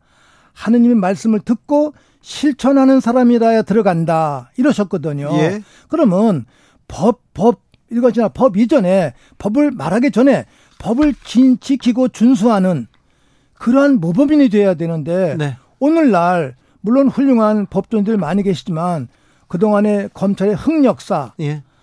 우리 민주주의를 탄압하고 독재의 신여가 되었던 그러한 부끄러운 역사가 있거든요. 예. 그런 거를 먼저 깊이 반성하고 예. 이제는 그러한 세상이 다시는 올 수 없게끔 만들어야 되는데 오히려 그러한 불의한 독재를 지금 검찰이 지금 시작을 하고 있는 거예요. 그게 더 안타깝고 마음이 아프고 또 슬퍼요. 이런 내용들. 네. 사실 제가 다른 기회에도 말씀을 드렸습니다만 한국의 검찰 역사라는 흑역사거든요. 예. 이승만 그 시대 때는 친일 경찰입니다만 경찰이 주도권을 가지고 있었어요. 그 경찰의 하수인 격이 된 것이 검찰이었어요. 예. 또 박정희 시대 독재 시대 유신 독재 시대 때는 중앙정보부의 하수인이었어요. 예. 전두환 또 군부 독재 시대 때는 군인들의 하수인이었어요. 네. 87년 6월 항쟁 이후에 우리 청년 학생 시민들 노동자와 농민의 힘으로서 민주주의를 이룩하고 헌법을 바꾸면서 비로소 검찰권을 가지게 되었는데 그 검찰의 독립권은 우리 시민, 국민, 청년들이 찾아다 준 것이었거든요. 예. 그럼 그 기본 정신을 따라야 되는데 그렇게 얻은 그 검찰의 자율권을 이 검찰이 검찰권을 남용하면서 오히려 국민들을 지누르고 있는 거예요. 예. 이건 사실은 모순이죠. 너무 슬퍼요. 가슴이 아픕니다. 그, 검찰 개혁을 지난 정부에서도 그렇고 10여 년 동안 검찰 개혁하라. 검찰의 그 검찰의 힘을 이렇게 분산시켜야 된다. 이런 목소리는 계속 있었는데 검찰이 더 힘이 세졌어요. 네, 그 부분은 이제 뭐 지난 문재인 대통령 시절의 정권의 담당자들이 조금 뭐 미흡했다 그럴까? 검찰의 실체를 잘 몰랐어요. 네. 그 검찰 안에 있는 정말 의로운 검찰들 많이 계시잖아요. 네. 그 의로운 검찰들에게 더 힘을 실어주면서 분명하게 길을 갔어야 되는데 그 길을 선택하지 못했던 점. 그래서 오히려 어설프게 개혁을 시작했기 때문에 반작용으로 불의한 또 부정직한 부패한 그 검찰들이 다시 이 앞장서면서 이 검찰의 문화를 흐려놓고 있습니다. 네. 대단히 슬프고 안타깝습니다. 0645님께서 함세용 신부님 오늘 말씀 너무 지당하십니다. 3.1절에 저도 참석해서 지금 잘못되어 가고 있는 정치를 바꾸고 싶습니다. 얘기하시는데요. 8672님 그런데요. 우리 시대 원로께서 봉화를 피워 올렸는데 넓게 확산시켜야 할 바람인 언론들이 침묵하니 이를 어쩝니까? 얘기합니다. 네, 자, 그것도 슬픈 일이죠. 뭐 정부의 묘, 아, 기기 묘묘한 언론 탄압이 있긴 합니다만 또 언론 스스로 앞장서서 부역하는 그러한 경우도 있고 또 뭐 제가 특정 신문사 이름을 대 공용 방송에 대면 좀 곤란하겠습니다만 그러한 식의 에, 불이한 부정직한 언론 정권도 잘 알고 있지 않습니까? 이제 네. 그런 신문들을 사실 우리가 이겨내야 되는데 그런 신문의 그 뿌리는 일제시대 때는 천황을 위해서 일본 왕을 위해서 만세를 불었던 그러한 신문이었고 독재시대 때는 이승만 또는 전두환, 네. 노태우를 예찬했던 그러한 신문들이었어요. 네. 이제는 시대의 진표를 깨달으면서 그 신문의 본질을 깨닫고 신문을 능가하는 우리 시민의 시민 또는 우리들 인터넷 신문 여러 가지 우리들의 새로운 언론의 방법으로서 그걸 우리가 누르고 이겨내고 더 큰 정직한 신문을 만들면 되겠죠. 지금 그러한 과정이라고 생각을 합니다. 이제 그런데 그 친일 신문이 독재 부역하던 신문이 군부에 이렇게 앞잡이 노릇을 하던 신문이 더 힘이 세지고 있는데 이걸 어떻게 봐야 됩니까? 잠깐 세지지만 그거는 이제 사실 하강길을 갈 때는 확 떨어지게 돼 있죠. 그 우리도 성서에서 보면은 네. 잠시 악마나 마귀가 상승하는 것 같아요. 예. 그 상승하는 그 속도보다 더 빠르게 확 밑으로 추락해 버리게 되어 있습니다. 네. 그게 정의의 심판, 하느님의 심판이 되겠죠, 이제. 네. 그러한 종말론적인 희망을 가지고 네. 저희들이 살고 있습니다. 알겠습니다. 정 코스모스님께서 신부님 또 잡혀갈까 걱정입니다. 저도 걱정돼 죽겠어요. 음, 신부님, 음, 정부의 언론 탄압 얘기도 조금 하셨는데 정부가 좀 언론에 영향을 좀 미칩니까? 아, 미치는 정도가 아니죠. 뭐 이제 우리가 봤잖아요. 네. 요즘 참 박지원 원장님을 한번 만났더니 그분이 방송 나갈 수가 없다는 거예요. 저 한나라당 무슨 무슨 국민의힘에서 네. 각 언론사에 전화를 걸어가지고 자기 초청하는 언론사가 아주 극소수라고 얘기를 하더라고요. 근데 그렇게 하면 안 되는 거죠, 이제. 그런 네. 측면도 조금 있지요. 네. 수 있습니다. 자, 자, 이 시대를 어떻게 바꿀지, 어떻게 바꿀지 고민하고 있습니다. 함세웅 신부님과 고민하고 있습니다. 그런데요, 정치가, 정치가 국민들한테 희망을 못 주는 것 같아요. 이거는 어떻게 해야 됩니까? 제 생각에는 예.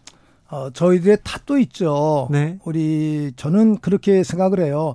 정치라는 것은 우리들 국민과 시민들 수준의 반영이다. 네.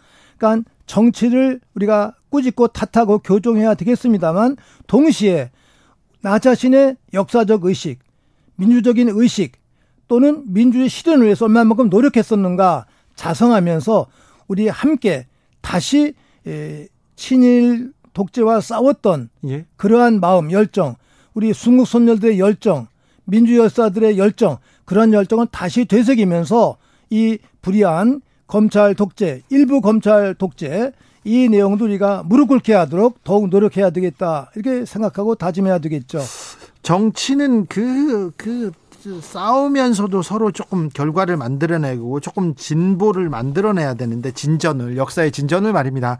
그런데 지금은 아예 싸우기만 하지 협치는 실종됐다 이런 말 많이 들립니다. 지금은 사실 그러니까 정치가 없는 거죠. 그렇죠. 이 정부는 정치를 하지 않고 그냥 일부 검찰 부패한 그 검찰을 앞세워서 그 검찰 권력만을 뿌리 내리도록 하는 거.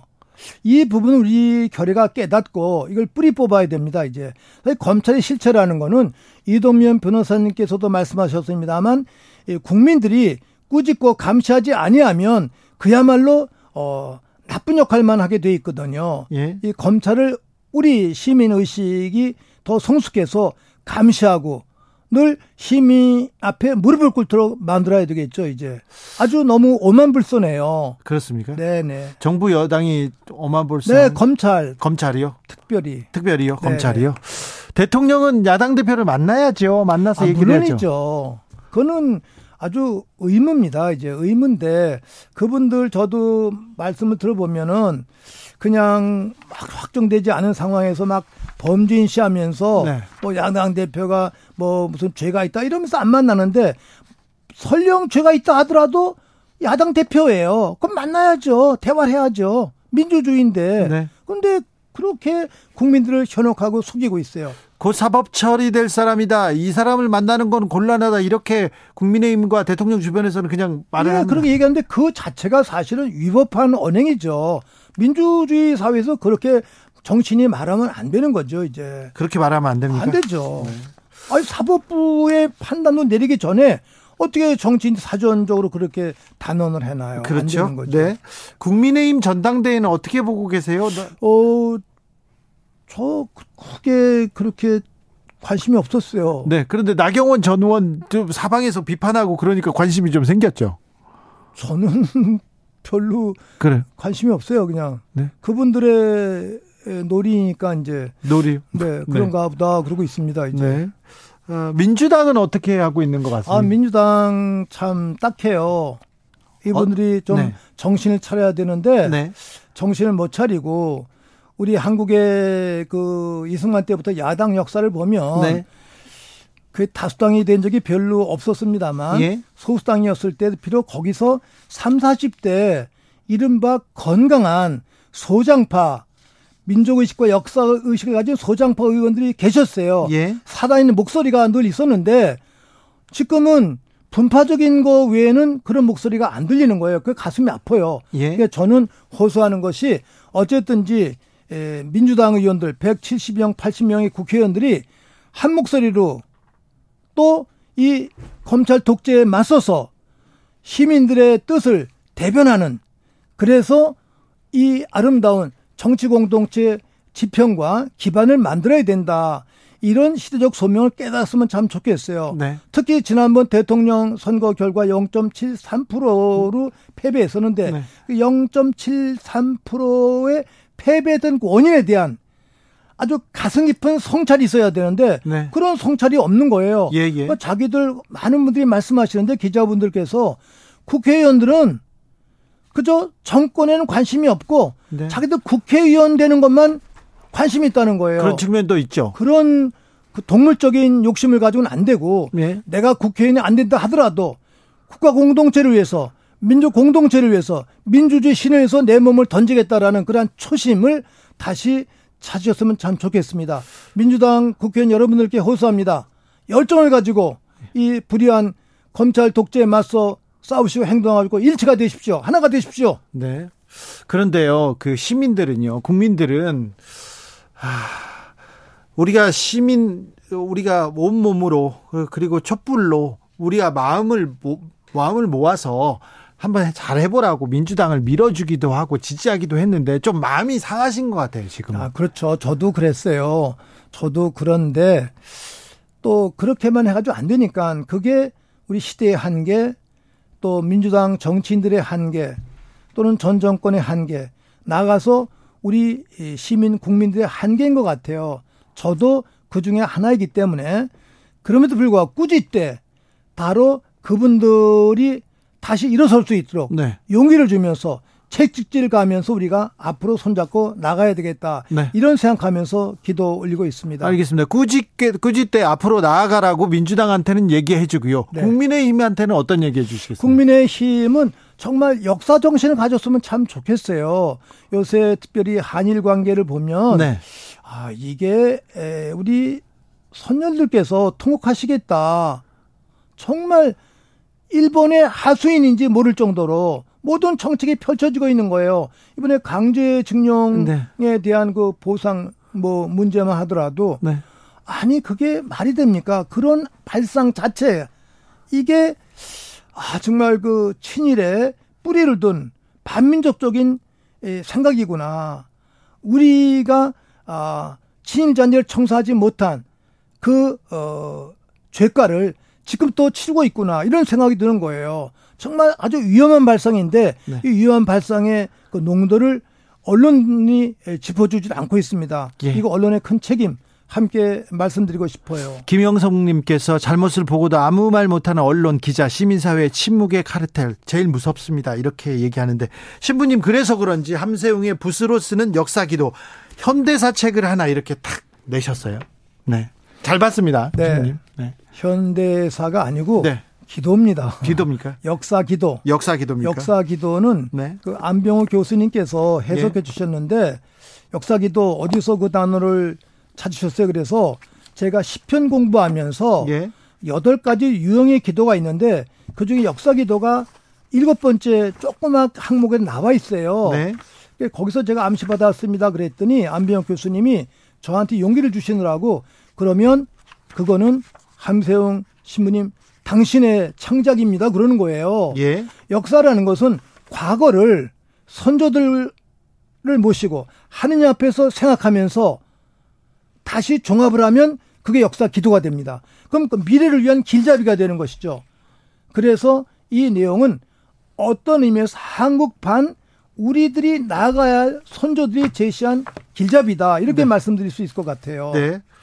아, 감히 말씀드리겠습니다. 올해 책으로 네 저는 함세웅의 붓으로 쓰는 역사 기도를 벌써 이제 선정했습니다. 네. 저는 책은 많이 읽지 않습니까? 맞습니다. 네. 그런데 너 어디 있느냐?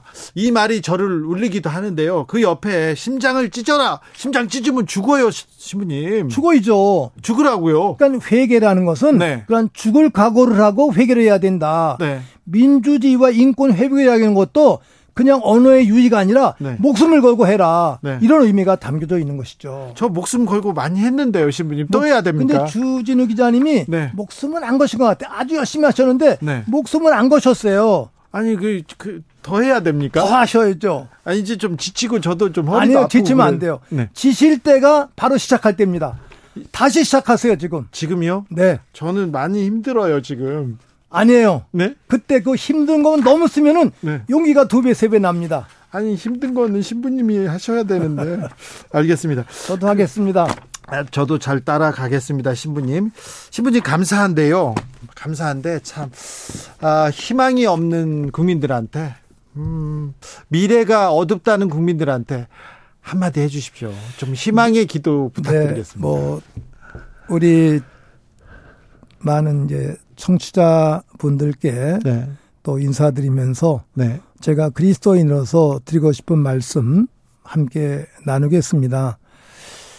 그 아우스피츠 수용소 어 히틀러 시대 때 그 절망의 그 수용소에 갇히셨던 분들 그렇겠죠. 그냥 벽을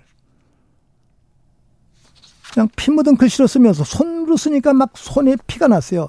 피 묻은 글씨로 하느님 어디 계십니까?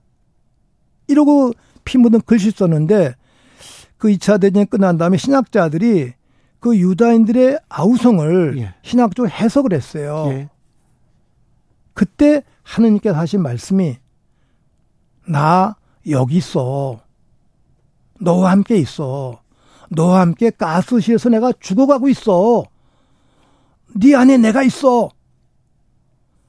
이 내용에 대한 하느님은 바로 가스에서 죽어가는 그 시민들 안에 하느님이 계시는 것이죠. 우리 안에 내지한 하느님을 체험할 때 바로 그 체험이 부활과 기쁨과 희망이 됩니다. 이제 그런 식의 하느님 체험을 우리가 한다면 이러한 시기 우리 뭐 3년, 4년, 5년 예수님 십자가를 지고 가는 마음으로 5년 이 윤석열 정권이 나의 십자가다. 우리 집 십자가다. 이 십자가를 지고 가자 껴안고 그리고 골고타 온도로 올라가면은 그 다음에 부활이 있습니다. 이제 더 큰 부활, 아름다운 부활. 윤석열 정권이라는 십자가를 우리가 짊어지고 힘있게 나아가야 됩니다. 그렇습니까? 네. 네. 부활을 지향합니다. 알겠습니다. 여기까지 들을까요? 고맙습니다. 9902님께서 신부님 오래오래 건강하셔서 우리 시대 어른으로 남아 주십시오. 이렇게 기원하고 있습니다. 천주교 정의규현 사재단 아, 고문이시죠. 함세용 신부와 말씀 나눴습니다. 감사합니다, 신부님. 고맙습니다. 정치 피로, 사건 사고로 인한 피로, 고달픈 일상에서 오는 피로. 오늘 시사하셨습니까? 경험해보세요. 들은 날과 안 들은 날의 차이. 여러분의 피로를 날려줄 저녁 한 끼 시사. 추진우 라이브.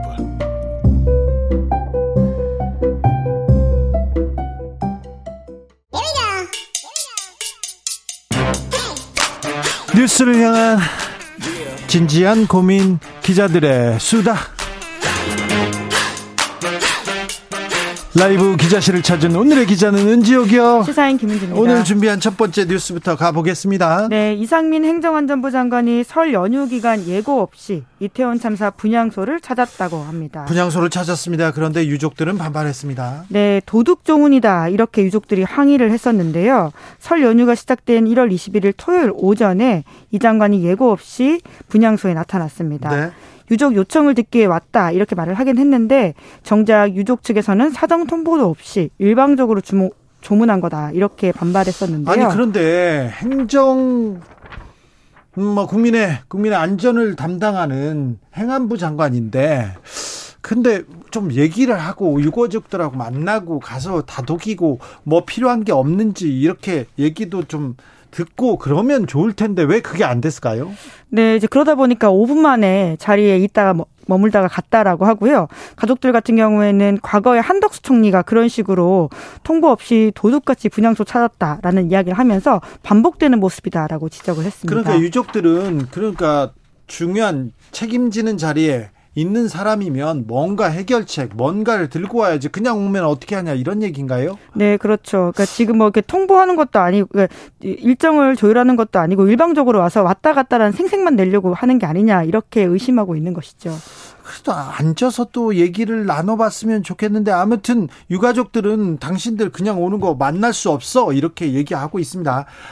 그런데 해가 지났는데 해가 지났습니다. 음력도 해가 지났는데 이 이태원 참사 책임지는 사람은 하나도 없습니다. 국정조사 보고서에 이상민 장관 어떻게 하라고 돼 있습니까? 네, 파면하라고 내용이 나와 있는데요. 파면요? 네, 지난 17일에 이제 활동이 마무리됐습니다. 이제 그러면서 이제 국조특위 보고서에는 더불어민주당, 정의당, 기본소득당 이렇게 야삼당이 의결을 했고요. 국민의힘은 이상민 장관 등이 이태원 참사에 책임이 있다. 이러한 보고서 내용에 동의할 수 없다면서 보고서 채택에 반발하고 퇴장했습니다. 아무튼 이상민 장관이 유가족한테 좀 많은 상처를 줬어요. 네, 지난 국조특위에서도 논란이 된 발언을 했었는데요. 어, 참사가 인지된 85분이 지나서야 현장에 도착했다. 이런 지적을 받자 이렇게 답했습니다. 이미 골든타임을 지난 시간이었고 제가 놀고 있었겠냐라고 이야기를 했는데요. 이건 주무부처 장관이 할 소리는 아니죠. 네. 사람이 죽었는데 그렇게 많은 젊은이들이 죽었는데. 이후에 이 발언이 논란이 되자 이 장관이 제가 골든타임에 대한 판단할 능력이나 자격이 없는 없는데 얘기한 건 성급한 발언이었던 것 같다.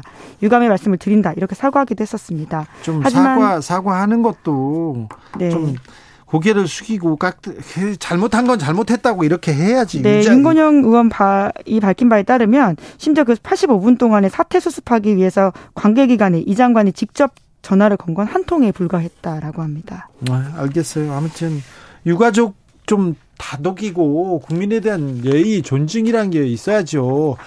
자식을 이렇게 잃은 부모예요. 그런데 뭘 내가 간다고 뭐가 달라져요? 골든타임 뭐 이런 좀 발언은 너무 좀 심각합니다. 2399님 국민에 대한 예의도 존중심도 없는 게 아닙니까? 그러니까요. 누가 아이들 지금 살려오라고 합니까? 네. 앞으로는 이런 일이 없도록 어떻게 만들겠다는 그런 얘기는 해야 될 거 아닙니까? 간다고 달라지냐 이런 이야기를 한 건 아닌 것 같은데요. 여튼 놀고 있었겠냐라는 취지의 반박을 했죠. 네. 예. 다음 뉴스로 가볼까요? 네. 조희연 서울교육감에 대한 1심 선고가 이번 주 금요일 27일에 있습니다. 공수처 1호 사건인데 아직까지 지금 아직까지 지금 판결을 못 내렸어요? 네, 공수처가 수사를 했고 검찰로 이첩을 해서 지금 이제 재판이 곧 결과가 나올 예정인데요. 해직 교사 부정 채용 혐의로 재판을 받고 있거든요. 네. 그런데 이 사건에 보수 성향의 임태희 경기도 교육감 그리고 강은희 대구시 교육감이 탄원서를 내서 눈길을 끌고 있습니다. 예. 임태희 교육감 등 시도교육감 15명이 1월 초에 재판부에 탄원서를 냈다라고 하는데 내용이 좀 눈길을 끕니다. 임태희 네. 교육감 탄원서 내용을 보시면요. 조 교육감은 법적으로 주어진 절차에 따라 채용 절차를 진행했다고 일관되게 주장하고 있고 동료 교육감으로서 그 절차를 살펴보았을 때 이견을 갖기 어렵다 라고 지적했습니다. 네. 뿐만 아니라 지금 논란이 되고 있는 해직 교사 절차와 관련해서는 이것을 임태희 교육감은 공적 민원이라고 표현을 했는데요.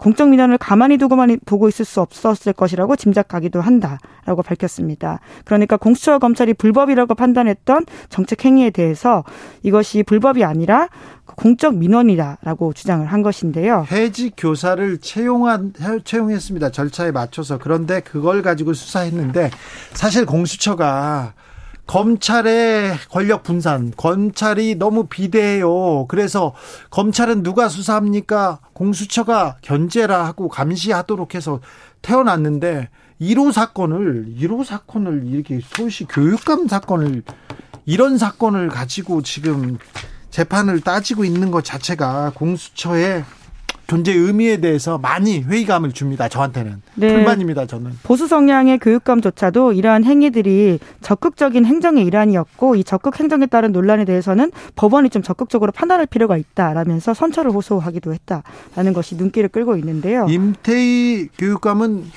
MB 정부에서 비서실장을 한 분이세요. 그리고 정치적으로도 굉장히 보수적인 분인데 이분도 이건 좀 심하다, 이건 아닙니다 이렇게 얘기하고 있는데 아, 판결 어떻게 나올지 어, 결과에 따라서 또 큰 파장이 또 나올 수도 있어요. 네, 그렇습니다. 금고 이상의 형을 선고받고 그 형이 확정되면 교육감직을 잃게 되기 때문에 네. 재보궐 선거가 치러질 수도 있는데요.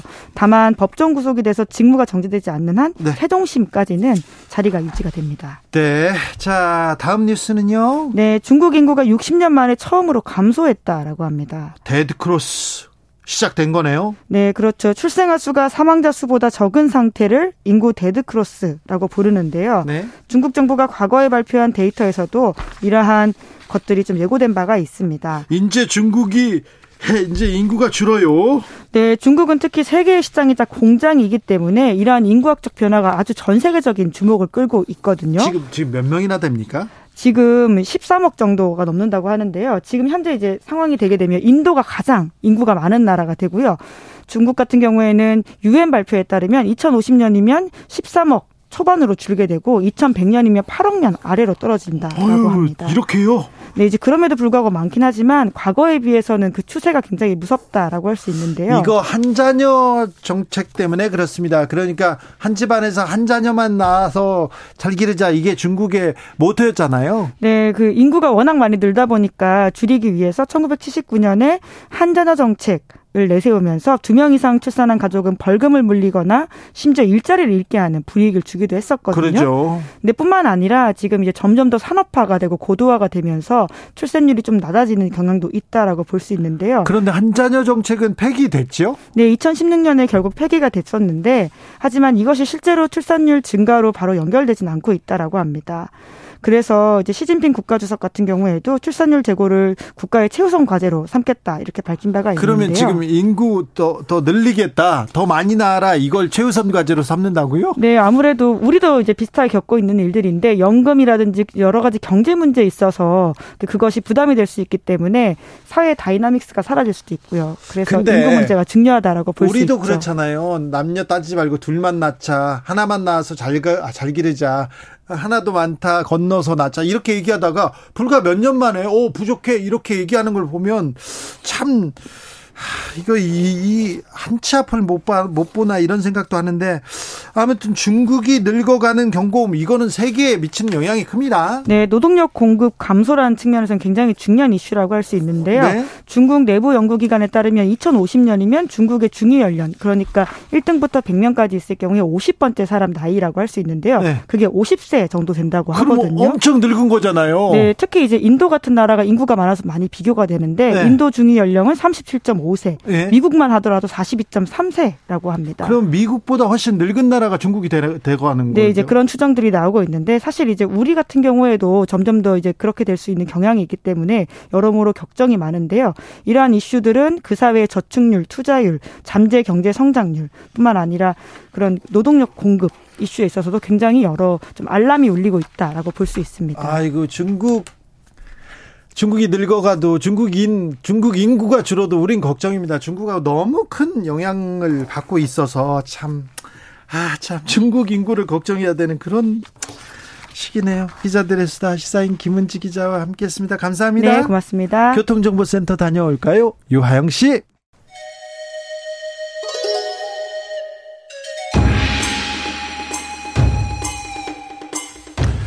빛보다 빠르게 슉슉 바람보다 가볍게. 슉슉. 경제 공부 술술. 경제를 알아야 인생의 고수가 된다. 경공술. 2023년도 주진우 라이브 청취자들은 부자까지는 안 해도 경제적으로 윤택해져야 된다고 저희가 아, 특별하게 준비합니다. 경제 위기가 온다. 고물가, 고금리 기조 계속된다. 고통스러운 시기가 계속된다. 하지만 주진우 라이브 청취자들은 여기에서 안전해야 된다. 해서 저희가 경제 고수들 계속 모시고 있습니다. 한양대학교 김광석 교수 다시 모셨습니다. 네, 안녕하세요. 네. 김광석입니다. 지난주에 제가 잘 배웠어요. 스태그플레이션, 침체가 계속되니까 어찌어찌해라. 일단 빚은 줄이고, 빚은 줄이고, 부동산 살 생각하지 마라. 네. 어, 잘 봐서 어, 장기 투자를 할 수 있다면 주식에 대해서는 공부를 해보고 투자하는 것도 괜찮다. 여기까지 들었으면 제가 잘 기억하는 거죠. 어떻게 그렇게 다 기억하고 계십니까? 딱 그거, 그것만 압니다. 네, 그것만 압니다. 그래서 네. 더 물어봐야 될 것 같은데. 예. 음, 세계 경기가 확실히 안 좋은 거죠. 네, 그렇습니다. 네. 세계 경제도 우리 네. 지난번에는 한국 경제 중심으로 말씀드렸는데 네. 세계 경제도 말 그대로 경기 침체라고 네. 볼수 있겠습니다. 자, 월드뱅크가 제시한 경제 성장률 전망치가 예. 1.7%예요. 네. 이 1.7%도 2008년 글로벌 금융 위기 예. 그리고 2020년 팬데믹 경제 위기 예. 두 개의 경제 위기를 제외해 놓으면 1990년대 이래로 가장 낮은 성장률이에요. 거기다가 네. 중국 경기도 안 좋고 네. 중국이 코로나 이후에 아이고 어찌하다나 봉쇄를 풀어야 되나 하는 그러니까 중국 경기도 안 좋으니까 우린 또 더 볼 데가 없어요. 네, 더군다나 우리나라가 이제 대외 의존도가 높은데 예. 특히 중국에 대한 의존도가 높다 보니까 예. 중국 경제가 더 어려우면 더 어려워질 수 있는 그런 좀 취약한 구조에 놓여져 있지 않나 생각합니다. 네. 물가도 계속 오른다. 네. 달러도 강달러다 이렇게 봐야 됩니까? 네, 물가는 일단 계속 오릅니다. 자, 올라요? 이것을 정확하게 말씀드리면 물가 상승률이 떨어지는 것이지 예. 물가가 떨어지는 게 아닙니다. 그렇죠. 이거 잠깐 우리 말씀드려 볼게요. 예. 100원에서 200원으로 올랐어요. 네. 200원으로 300원으로 올랐어요. 네. 물가는 계속 오르죠. 네. 근데 물가 상승률은 100% 오르다가 50% 오르는 거 떨어지죠. 아, 그렇군요. 물가 상승률이 정점 찍고 떨어질 뿐이지 네. 여러분이 체감하시는 그 물가의 상승 기조는 네. 여전히 유지되고 있다 이렇게 생각하시면 알겠습니다. 좋겠죠. 선생님이 저한테 또 물어보는 줄 알고 제가 가슴 쿵했습니다. 싫어요. 선생님께서 네. 가끔 수업하다가 질문하고 네. 너 네. 맞춰 봐 이런 선생님들 싫었어요. 그냥 네. 가르치기나 하세요. 그렇게 생각했는데 제가 잘 배우겠습니다. 예. 그런데 자 물가도 오른다. 그 물가 오르면 안 되는데 달러도 강달러 이러면 안 되는데 우리 그럼 우리 물가도 우리 경제도 무조건 악영향인데. 아, 저 이 부분에 대해서 네. 꼭 짚고 넘어가고 싶은 이야기가 있어요. 세계 경제가 네. 이 물가 잡겠다고 모든 정책을 총동원하고 있는 중이에요. 네. 물가 잡아야 되니까. 예. 근데 왜 우리나라만 유독 2022년부터 전기세 올리고 예. 가스 요금 올리고 그렇죠. 공공 뭐 버스 요금, 지하철 요금 올리고 네.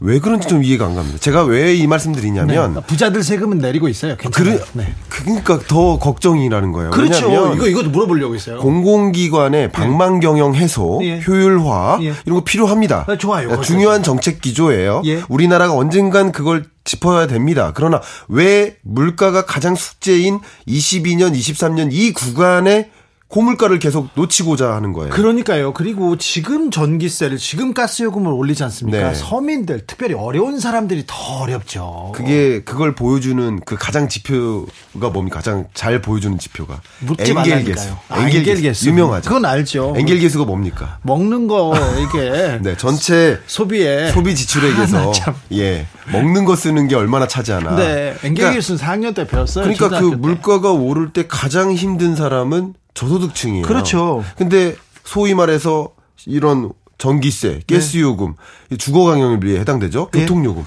이런 걸 집중적으로 올리면 물가가 안 잡힐 뿐더러 네. 세계 경제는 다 물가를 잡겠다고 하고 네. 물가 이제 거의 잡았으니까 금리 인상 안 하는데 네. 만약에 우리나라만 그제서 금리 인상 계속하면 네. 우리는 이중고죠. 지금요. 네. 국 국제 그 국가의 기준 금리는 계속 올라가고 있잖아요. 그렇습니다. 미국도 올라가고 우리도 따라 네. 올라가죠. 그런데 네. 시중 금리는 내려가요. 네. 이거는 어떻게 봐야 됩니까? 시중금리가 올라가 내려가는 요인은 여러 가지가 있습니다만 네.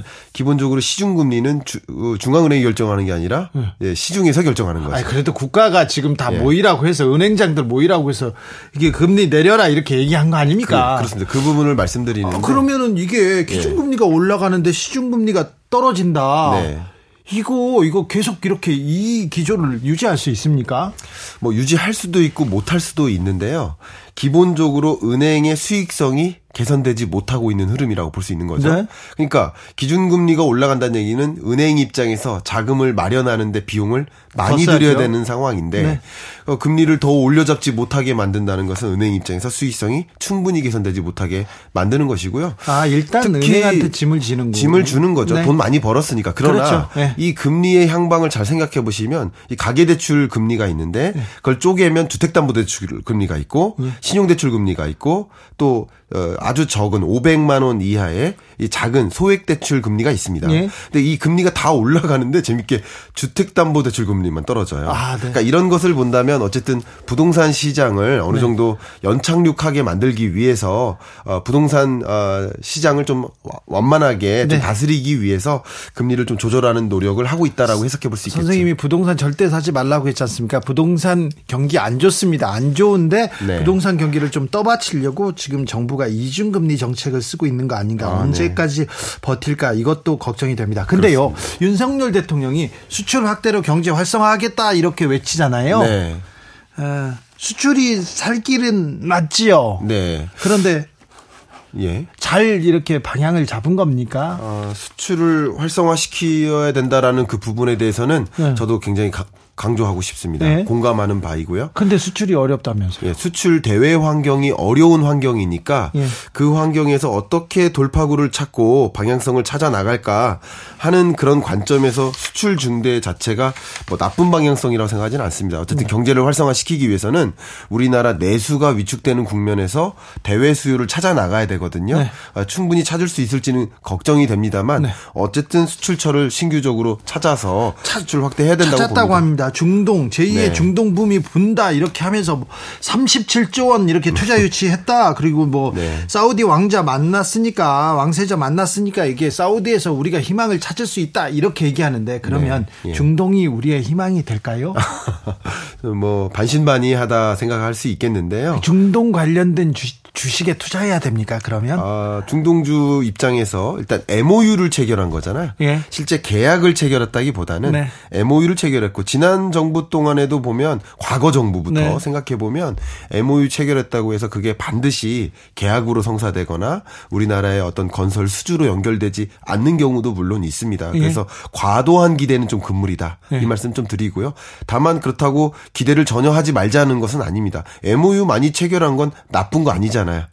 좋은 거잖아요. 그 네. 자체는. 네. 그리고 아, 이 중동 국가로 여러 가지 건설이라든가 그 밖에 신재생 에너지를 비롯한 여러 산업 진출의 기회를 마련하는 것은 좋은 거라고 볼 수 있겠습니다. 그러나 그게 제대로 계약으로 성사될 것인지는 좀 지켜보면서 투자해서 결정하는 게 어떨까 의견입니다. 지켜보고 투자해라. 그게 뭐 하라는 말인가 하지 말라는 말인지 아 나참 하기야 중동 관련된 주식을 네. 이렇게 공부하는데 혹시 잘못해 가지고 이란 관련된 주식 사면 아유 큰일 납니다. 납니다 요새. 또 큰일 나죠. 네네. 네. 아, 한국 경제. 네. 선생님, 한국 경제에서 지금 아, 이 부분은 좀 걱정이다. 그런 부분이 보이시죠? 보입니다. 어떤 점입니까? 가장 중요한 게 가계부채죠. 가계부채. 네, 가계부채 부분 왜 우리나라는 네. 기업도 부자고 뭐 정부도 안정적인데 네. 개인들 예. 가계부채는 심각해요. 심각합니다. 예. 일단 심각한 게 2천조의 부채가 심각하다고 생각하지는 않습니다. 예, 조, 지금 있는 부채가 심각하지 않은데 가계 신용 기준으로 네. 약 2천조 규모의 가계 신용이 쌓여 있는데 가계 네. 부채가. 예. 근데 그 중에 전체가 위협하다기보다는 특정 부채가 위험한데요. 네. 그 부분을 좀 강조해 드리고 싶은데 네.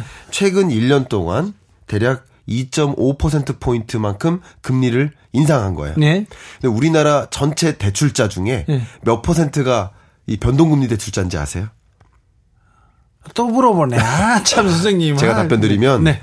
78.5%. 아, 그래요? 대략 80% 가까이가 변동금리 대출자예요. 그러면 그 80%는 이자 부담이 엄청 높아졌다 이렇게 그럼요. 말하죠. 네. 이자 상환 부담이 계속 가중돼요. 네? 그리고 금리가 이렇게 가감없이 올라가는 과정에서 자산 시장이 계속 조정받는 거죠. 네? 조정을 아, 조정 압력이 있는 과정에서 중요한 위험이 뭐냐면 부채 규모가 네. 자산 규모를 초과해요. 그렇죠. 그러니까 자산이 쪼그라드니까 네. 그들을 뭐라고 하는지 아세요? 가계부채 고위험군이라고 합니다. 그렇죠. 깡통 전세 나오듯이 맞아요. 여기에서도 지금 깡통 계좌들이 나오는 거네요. 그렇습니다. 그러면 다시 말하면 이 자산을 정리해도 경매를 네. 넘겨도 네.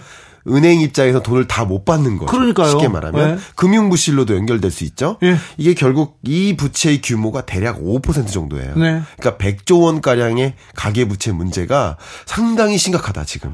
아, 그렇죠. 뭐, 이렇게, 뭐, 배를 이렇게 내놓, 오픈 막 이런 식으로 얘기하는 사람들이 좀 있지 않습니까? 네. 나도 빚 못 갚아 이렇게 하고 손댈 수도 네. 있는 그런 좀 악성, 좀 예. 어려운 사람들이 있는 거네요. 근데 실제 말이죠. 정말 어려운 산업 중에 하나가 예. 기업 입장에서 예. 카드 산업입니다. 카드요? 왜 그런지 말씀드려 볼게요.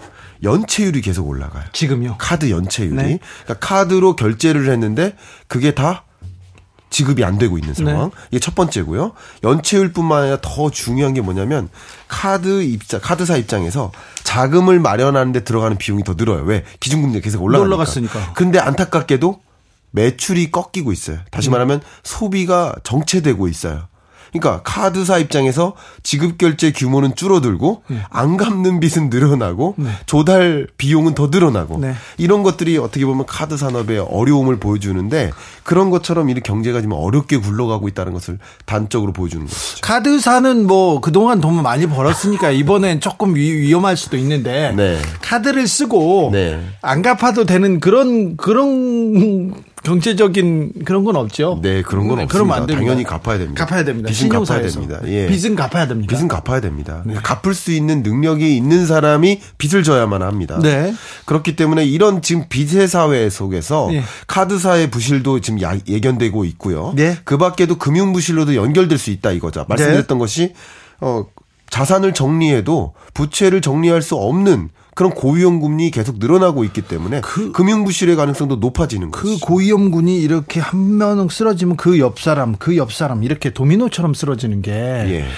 이게 또 걱정이에요. 그게 왜 그러냐면요. 네. 은행도 그러니까 우리도 디레버리징 해야 된다 이런 표현을 했었어요 지난번에. 네. 디레버리징은 빚을 갚는 거예요. 빚 갚는 게 가장 중요한 재테크 전략이에요. 예. 근데 은행 입장에서도 빚을 함부로 빌려주지 않아요. 네. 그러니까 대출 못 갚을 것 같아, 연체 발생할 것 같아 이런 계층에게 빚을 안 줘요. 네. 그러니까 또 다른 위협에 처하는 거예요. 그렇죠. 그러면 은행을 못 가고 또 예. 제2금융권으로 가고 그렇죠. 거기 못 가면 또 사채 가잖아요. 이렇게 경제 잘 아시면서 모르신다고. 제 사채 시장은 좀 알아합니다. 시장은 잘 알았어요. 그러면요 가계 부채 심각하고 채권 시장도 심각하다. 아, 채권 시장 심각합니다.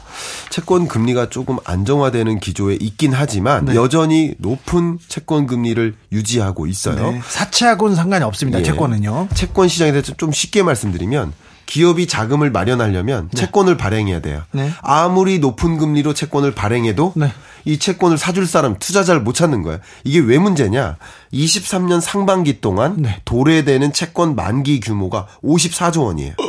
근데 이 54조 원을 갚으려면 기업들이 보통 신규 채권을 발행해서 네. 그걸 갚는 방식을 차환 거래라고 하는데 그게 안 되면 그게 안 되면 부도나잖아요. 부도나죠. 부도나면 이게 파장이 커지잖아요. 부도나거나 혹은 또 한 가지는 자산을 매각해야죠. 예. 그러니까 이 두 가지가 다 뭐예요? 안 좋은 것들이에요. 예. 지금 채권 시장이 이렇게 불안한 상황인 거예요. 아유 채권 시장은 정말 다이너마이트 같은 거네요. 조금만 잘못되면 터지네요. 이런 상황에서 공공기관의 효율화를 위해서 뭐 예를 들어서 전기 요금 올리고 이런 방식으로 또 자금 조달 마련해서 충분히 하면 더 회사채를 안 사게 만들. 어렵죠. 그러니까 이게 이 국면의 흐름을 잘 이해하고 경제 정책을 마련해야 되는데 이 국면을 좀 생각하지 않고 그냥 변화에 상관없이 여름에 입었던 옷 겨울에 똑같이 입고 나가는 모습이지 않나 그런 게 저는 걱정인 거예요. 아유 정부가 이 경제 위기, 금융 위기에 대책을 세우고 있는지 대책 세웠다는 얘기는 안 들리고요. 네. 계속해서 부자 감세 얘기만 나옵니다. 지난해도 그렇고 올해도 그렇고 그리고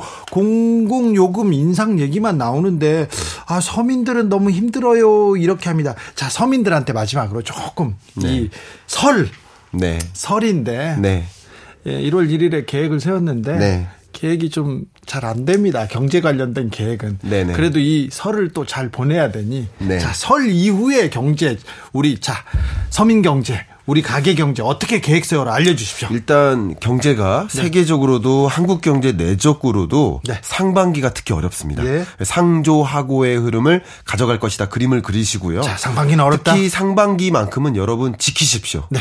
지키는 방법 한 가지는 빚을 갚으십시오. 최대한 빚을 줄이자 하는 방식으로 투자 의사 결정이든 사업 의사 결정이든 하십시오. 빚을 줄이고 지난번에 선생님이 얘기했어요. 지금처럼 고금리 시대는 없기 때문에 네. 저축하라고 했죠. 맞습니다. 빚 갖고 저축하셔라. 네. 그러면서 경제 흐름 보시면서 적정한 좋은 국면이 찾아왔을 때 네. 아, 지키는 투자 하시다가 네. 그때 적극적으로 투자하셔도 좋겠다 의견 드리겠습니다. 알겠습니다. 상반기는 지켜라. 네, 상반기는 지키는 투자 하셨으면 좋겠습니다. 자, 이번 설 때는 지키자고요. 이 상반기는 지키고 그다음에 저축하고 그다음에 선생님한테 또 경제 대책 위기를 극복하는 방법도 배우겠습니다.